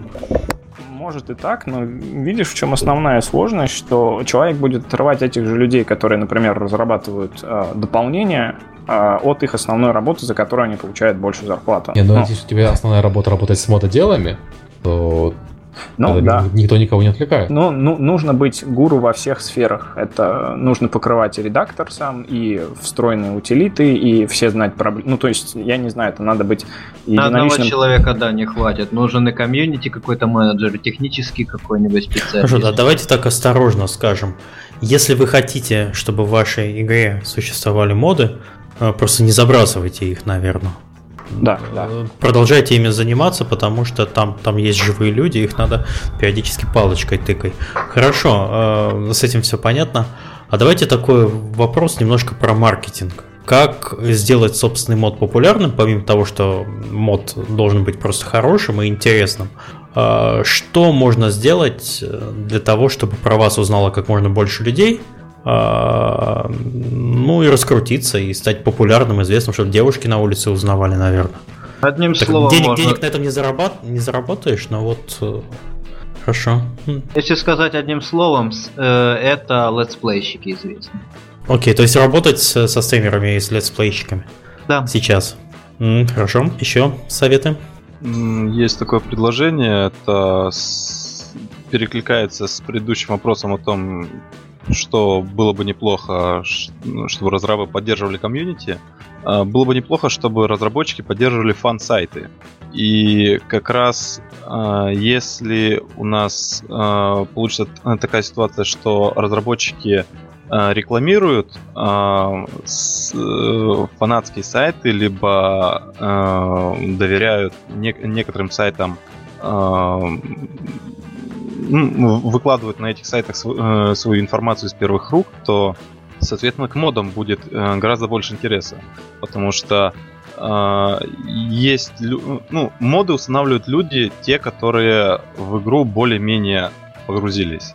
А, также есть большинство, много людей, которые моды не скачивают ну, они просто прошли игру и все, нормально. Они, может быть, даже и не знают о том, что моды есть вообще. А если на официальном сайте, либо на сайте, который а, а, разработчики поддерживают, а, помимо самой игры есть еще и моды, то это тоже будет э, довольно хорошим, так сказать, пинком для продвижения мода.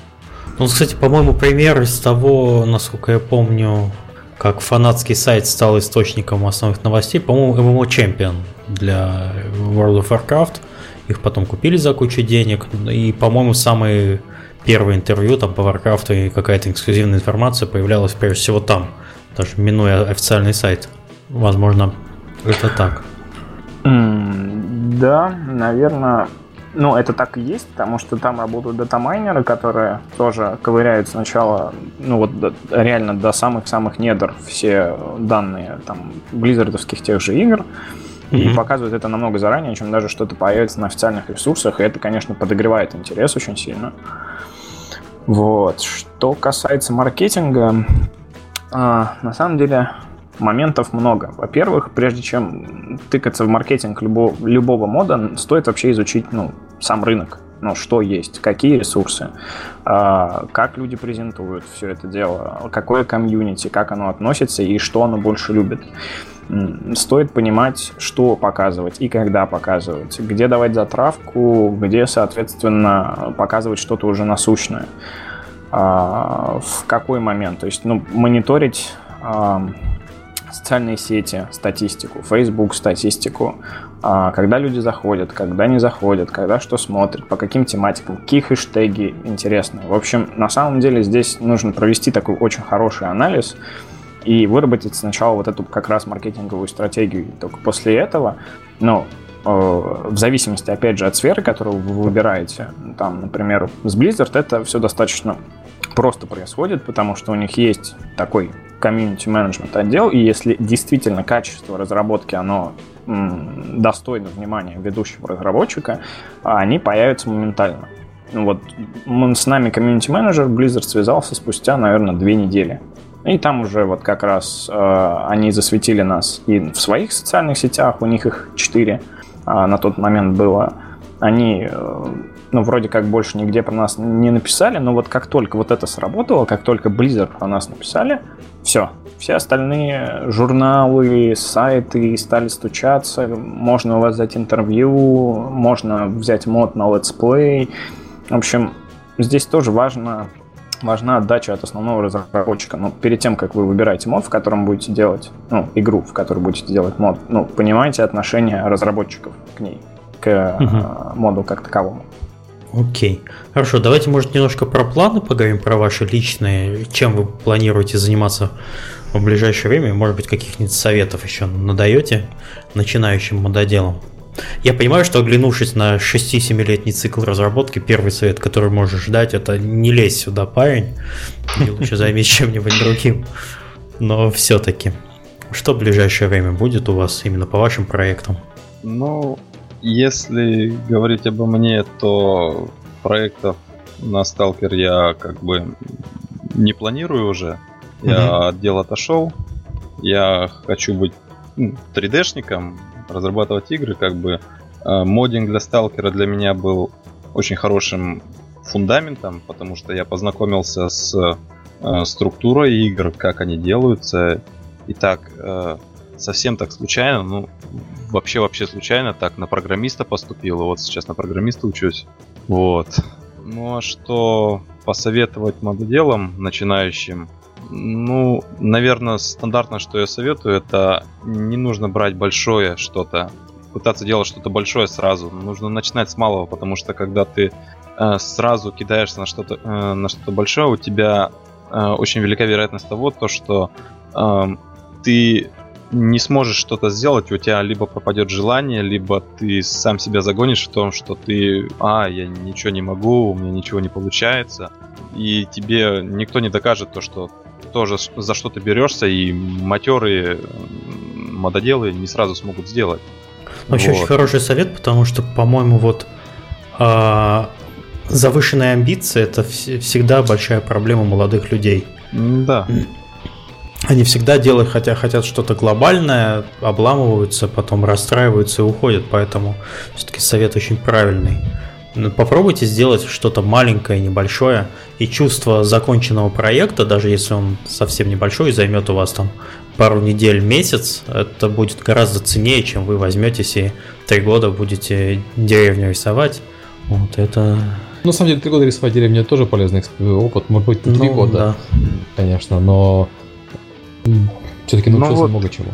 Э, если говорить про ту же деревню, то а, сам процесс создания этой деревни, то, что ты создаешь по. А, по фотографиям реальный объект, и, а, и есть еще такой experience, э, непередаваемый ни с чем, то, что ты делаешь, делаешь, делаешь эту деревню, и спустя год ты в эту деревню приезжаешь и ходишь по тем же местам, которые ты сделал, и ты на вытянутых руках держишь ноутбук, где ты ходишь в виртуале, и ты ходишь в реале. Это непередаваемое ощущение ты потом еще после этого ходишь и, и, и ты как идиот улыбаешься, и все, конечно, на тебя смотрят как на идиота, но все равно ты, ты в душе понимаешь, что, что а вот здесь за поворотом должен стоять комбайн. Ты поворачиваешься, а нет.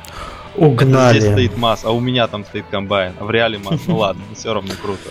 Не Подходишь к владельцу и говоришь, переставь, пожалуйста, ты мне вообще весь experience ломаешь. Вот, и когда ты делаешь что это один experience, а когда ты сделал, это совсем уже другое. Угу. Вот, наверное, вот как-то так.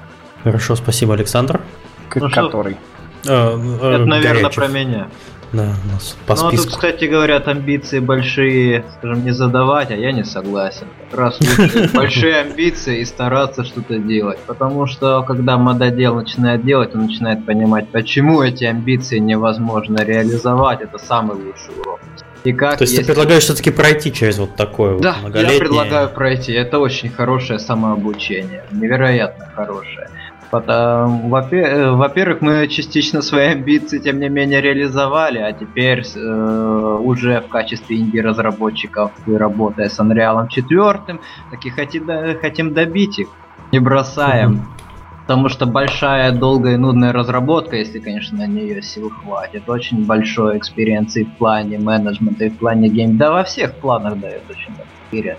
Она даже тренирует как бы волю Ну, Unreal 4 галенки надобряет, это у нас уже ну, я почему? Я, я на самом деле за Unity одобряю. Я одобряю что угодно, на чем люди делают игры. То есть... Э, Делайте на чем-нибудь, пожалуйста. Пожалуйста, плиз. Кстати говоря, Хорошо. еще вот, кстати, делать моды, как по мне, сейчас неблагодарная вещь. Почему раньше делали моды? Потому что у нас есть хоть какая-то база в виде игры, мы можем уже использовать данный контент, набросать какой-то уровень и поиграть. Потому что так с нуля мы не сделаем.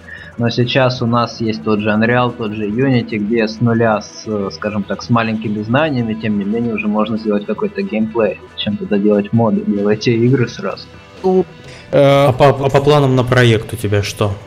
По планам... Я уже слышал, что на Unreal 4 переходите, новая команда. Ну, 5-6 лет? Команда, да. Команда старая, то есть э, если считать меня и Диму, ну это моего напарника, появились у нас еще люди, причем люди довольно такие талантливые тоже, э, со схожими интересами, и теперь мы на более профессиональном уровне пилим новый проект та же направленная, та же направленная стилистическая, геймплейная. Тем не менее, если мы делали тот проект такой, как клон Silent Hill с этими олдскульными непонятными загадками, с этой олдскульной атмосферой, мы пытаемся сохранить атмосферу, но геймплей мы сейчас полностью переосмысливаем на более современную, скажем так, аудиторию. Окей, okay. и Александр? Так, ну, начнем, наверное, с планов. А, планы достаточно далекие и амбициозные. Если кто не в курсе, то мы сейчас очень э, живо позоримся на Indiegogo. У нас э, запущена компания, которая за достаточно, за достаточно большой период э, собрала всего лишь процента 3 от э, суммы. Вот. Причин для этого достаточно, но не суть. Суть в том, что... Как не, не, нет, суть, суть, суть. Давай. суть? Почему? А, на самом деле а, не собрали мы по а, нескольким соображениям. Во-первых, из-за вида компании. Если кто не знал, Indiegogo, в отличие от Kickstarter, предлагает а, два вида финансирования со стороны сообщества. Это Flexible и а, все или ничего. Flexible это что-то типа кошелька. Только вы создаете некий маркетинговый бум этим самым, что вы стартанули компанию. А все или ничего, то же самое, что на Кикстартере. Ставите цель, если цель не собрали, все средства возвращай, возвращаются бейкерам, ну, то есть плательщикам. Mm-hmm. Вот. Мы запустили Flexible, э, надеясь, ну, опять же, не, не понимая, насколько у нас большой охват аудитории может быть, и насколько он выстрелит сейчас, спустя там порядка года, наверное, активной разработки. Вот. А, в итоге со СМИ мы немножко опозорились, нас а, не запубликовали в почти ни, ну, ни в одном а, известном ресурсе со стороны европейского сообщества, с чем мы сейчас активно боремся. А, все, ну, большая часть СМИ сказали, что мы с вами с удовольствием посотрудничаем на коммерческой основе, вот, а к этому моменту бюджет мы уже потратили на рекламу в других местах, вот. А, и, соответственно, сейчас у нас очень маленький охват. Нас видело порядка, наверное, 38 тысяч человек всего. То есть, ну, для сообщества, где ну, мы рассчитываем хотя бы там на человек на тысяч на 500 людей, которые нас посмотрели, mm-hmm. заметили. Но это ни о чем. Это такой оборот людей, он никакого, никаких донейшенов существенных со стороны а, людей не даст. Вот. Но у нас еще впереди порядка 30 дней компании. Мы сейчас активно предпринимаем какие-то действия. Конечно, в команде тоже творится фарш, потому что настроение от упаднического до там сверха давайте сейчас быстренько что-нибудь сделаем. Но мы активно с этим боремся и продвигаем свою идею, что независимо от того, сколько мы соберем денег, мы все равно продолжаем нашу работу, потому что деньги по большей части идут не нам в карман, они идут нам на оборудование и на оплату каких-то вещей, которые мы не можем себе позволить, в частности и рекламу тоже. Потому что у нас было порядка 4 или 5 даже элементарно разработчиков сайта, мы хотели объединить все комьюнити, которое у нас есть, на едином сайте с чатиком, где можно было организовать ну, какую-то, какую-то движуху между игроками, плюс, э, возможно, интегрировать это с э, системой Battle.net, хранить историю матчей, какой-то рейтинг человека, ну, то есть э, по-настоящему нормально развить эту тему. Но все четыре разработчика, ну ладно, один действительно что-то сделал и ушел, ничего не оставив. А три начали и даже как бы на первом ТЗ они ушли. Это обычное дело везде. Во всех модах. Вот. Причем, да, мы предлагали достаточно, ну, так как э, бюджетных средств у нас на тот момент не было, мы предлагали достаточно тоже интересные условия по доходу с рекламы с учетом нашего трафика. Но, тем не менее, как бы разработчики были таковы. Поэтому нам эти средства тоже в том числе понадобятся, чтобы уже непосредственно человеку их дать, и пусть он сделает сайт вот от и до, как, соответственно, по техническому заданию. Даже элементарно на это. Вот. Не говоря о том, что нам приходится тоже работать на отчасти устаревшем оборудовании. Допустим, мне как человеку, снимающему и монтирующему ролики, и как бы программирующую ролик, программирующему ролики на движке самого StarCraft посредством модуля специального, а, я физически не могу его потом снять. То есть процесс примерно выглядит так. Я сначала программирую, вот там примерно на одном разрешении, включая полосочки, чтобы понимать, насколько экран обрежется при ну, широкоформатке, при развертке. Потом я передаю вот этот ролик человеку, он в StarCraft его открывает, точнее не ролик, а некий, а, некую карту. Он в StarCraft его открывает, начинает с ним работать, видит косяки, видит какие-то косяки, которые могу исправить только я, и, соответственно, вот этот ролик начинает между нами кататься пока как бы там раз дубль снял, мы увидели косяк, два дубль снял. А, хорошо бы и оптимально бы для процесса взаимодействия работы, чтобы вот есть ответственный человек, ему надо снять, вот чтобы вот он снял раз и все. Вот. То есть мы не планируем, вне зависимости от провала или успеха компании останавливаться, мы планируем уделять столько времени, сколько сможем, планируем довести все, что мы хотим до конца, представить не просто четыре раза, которые мы а, хотели бы, чтобы были оригинальные, но развить контент в виде кастомного режима для сражений, предоставив там либо кастомные расы, которые разработает сообщество, либо, соответственно, а, какие-то свои тоже, тех же Наг, которых все хотели очень видеть, кровавых эльфов, которых тоже, о которых все мечтали, даже фанатские моды на Варкрафте были на эту тему хотим э, развить и, кооперативный режим не просто с точки зрения атмосферы, это как бы и так понятно, что на усовершенствованном движке все будет выглядеть намного сочнее и красивее. Э, мы хотим предоставить кооперативное прохождение. Но в отличие от Архона, или Архонта, как он правильно на Старкрафте называется, ко- кооперативный тоже режим, у нас будет второй игрок, который будет играть за другого героя которого мы тоже представим. Будет система сохранения сейвов, система сохранения прогресса вместе с определенным человеком, ачивки, в общем, все то, что как бы все то, что было в Warcraft, выйдет он, допустим, сегодня.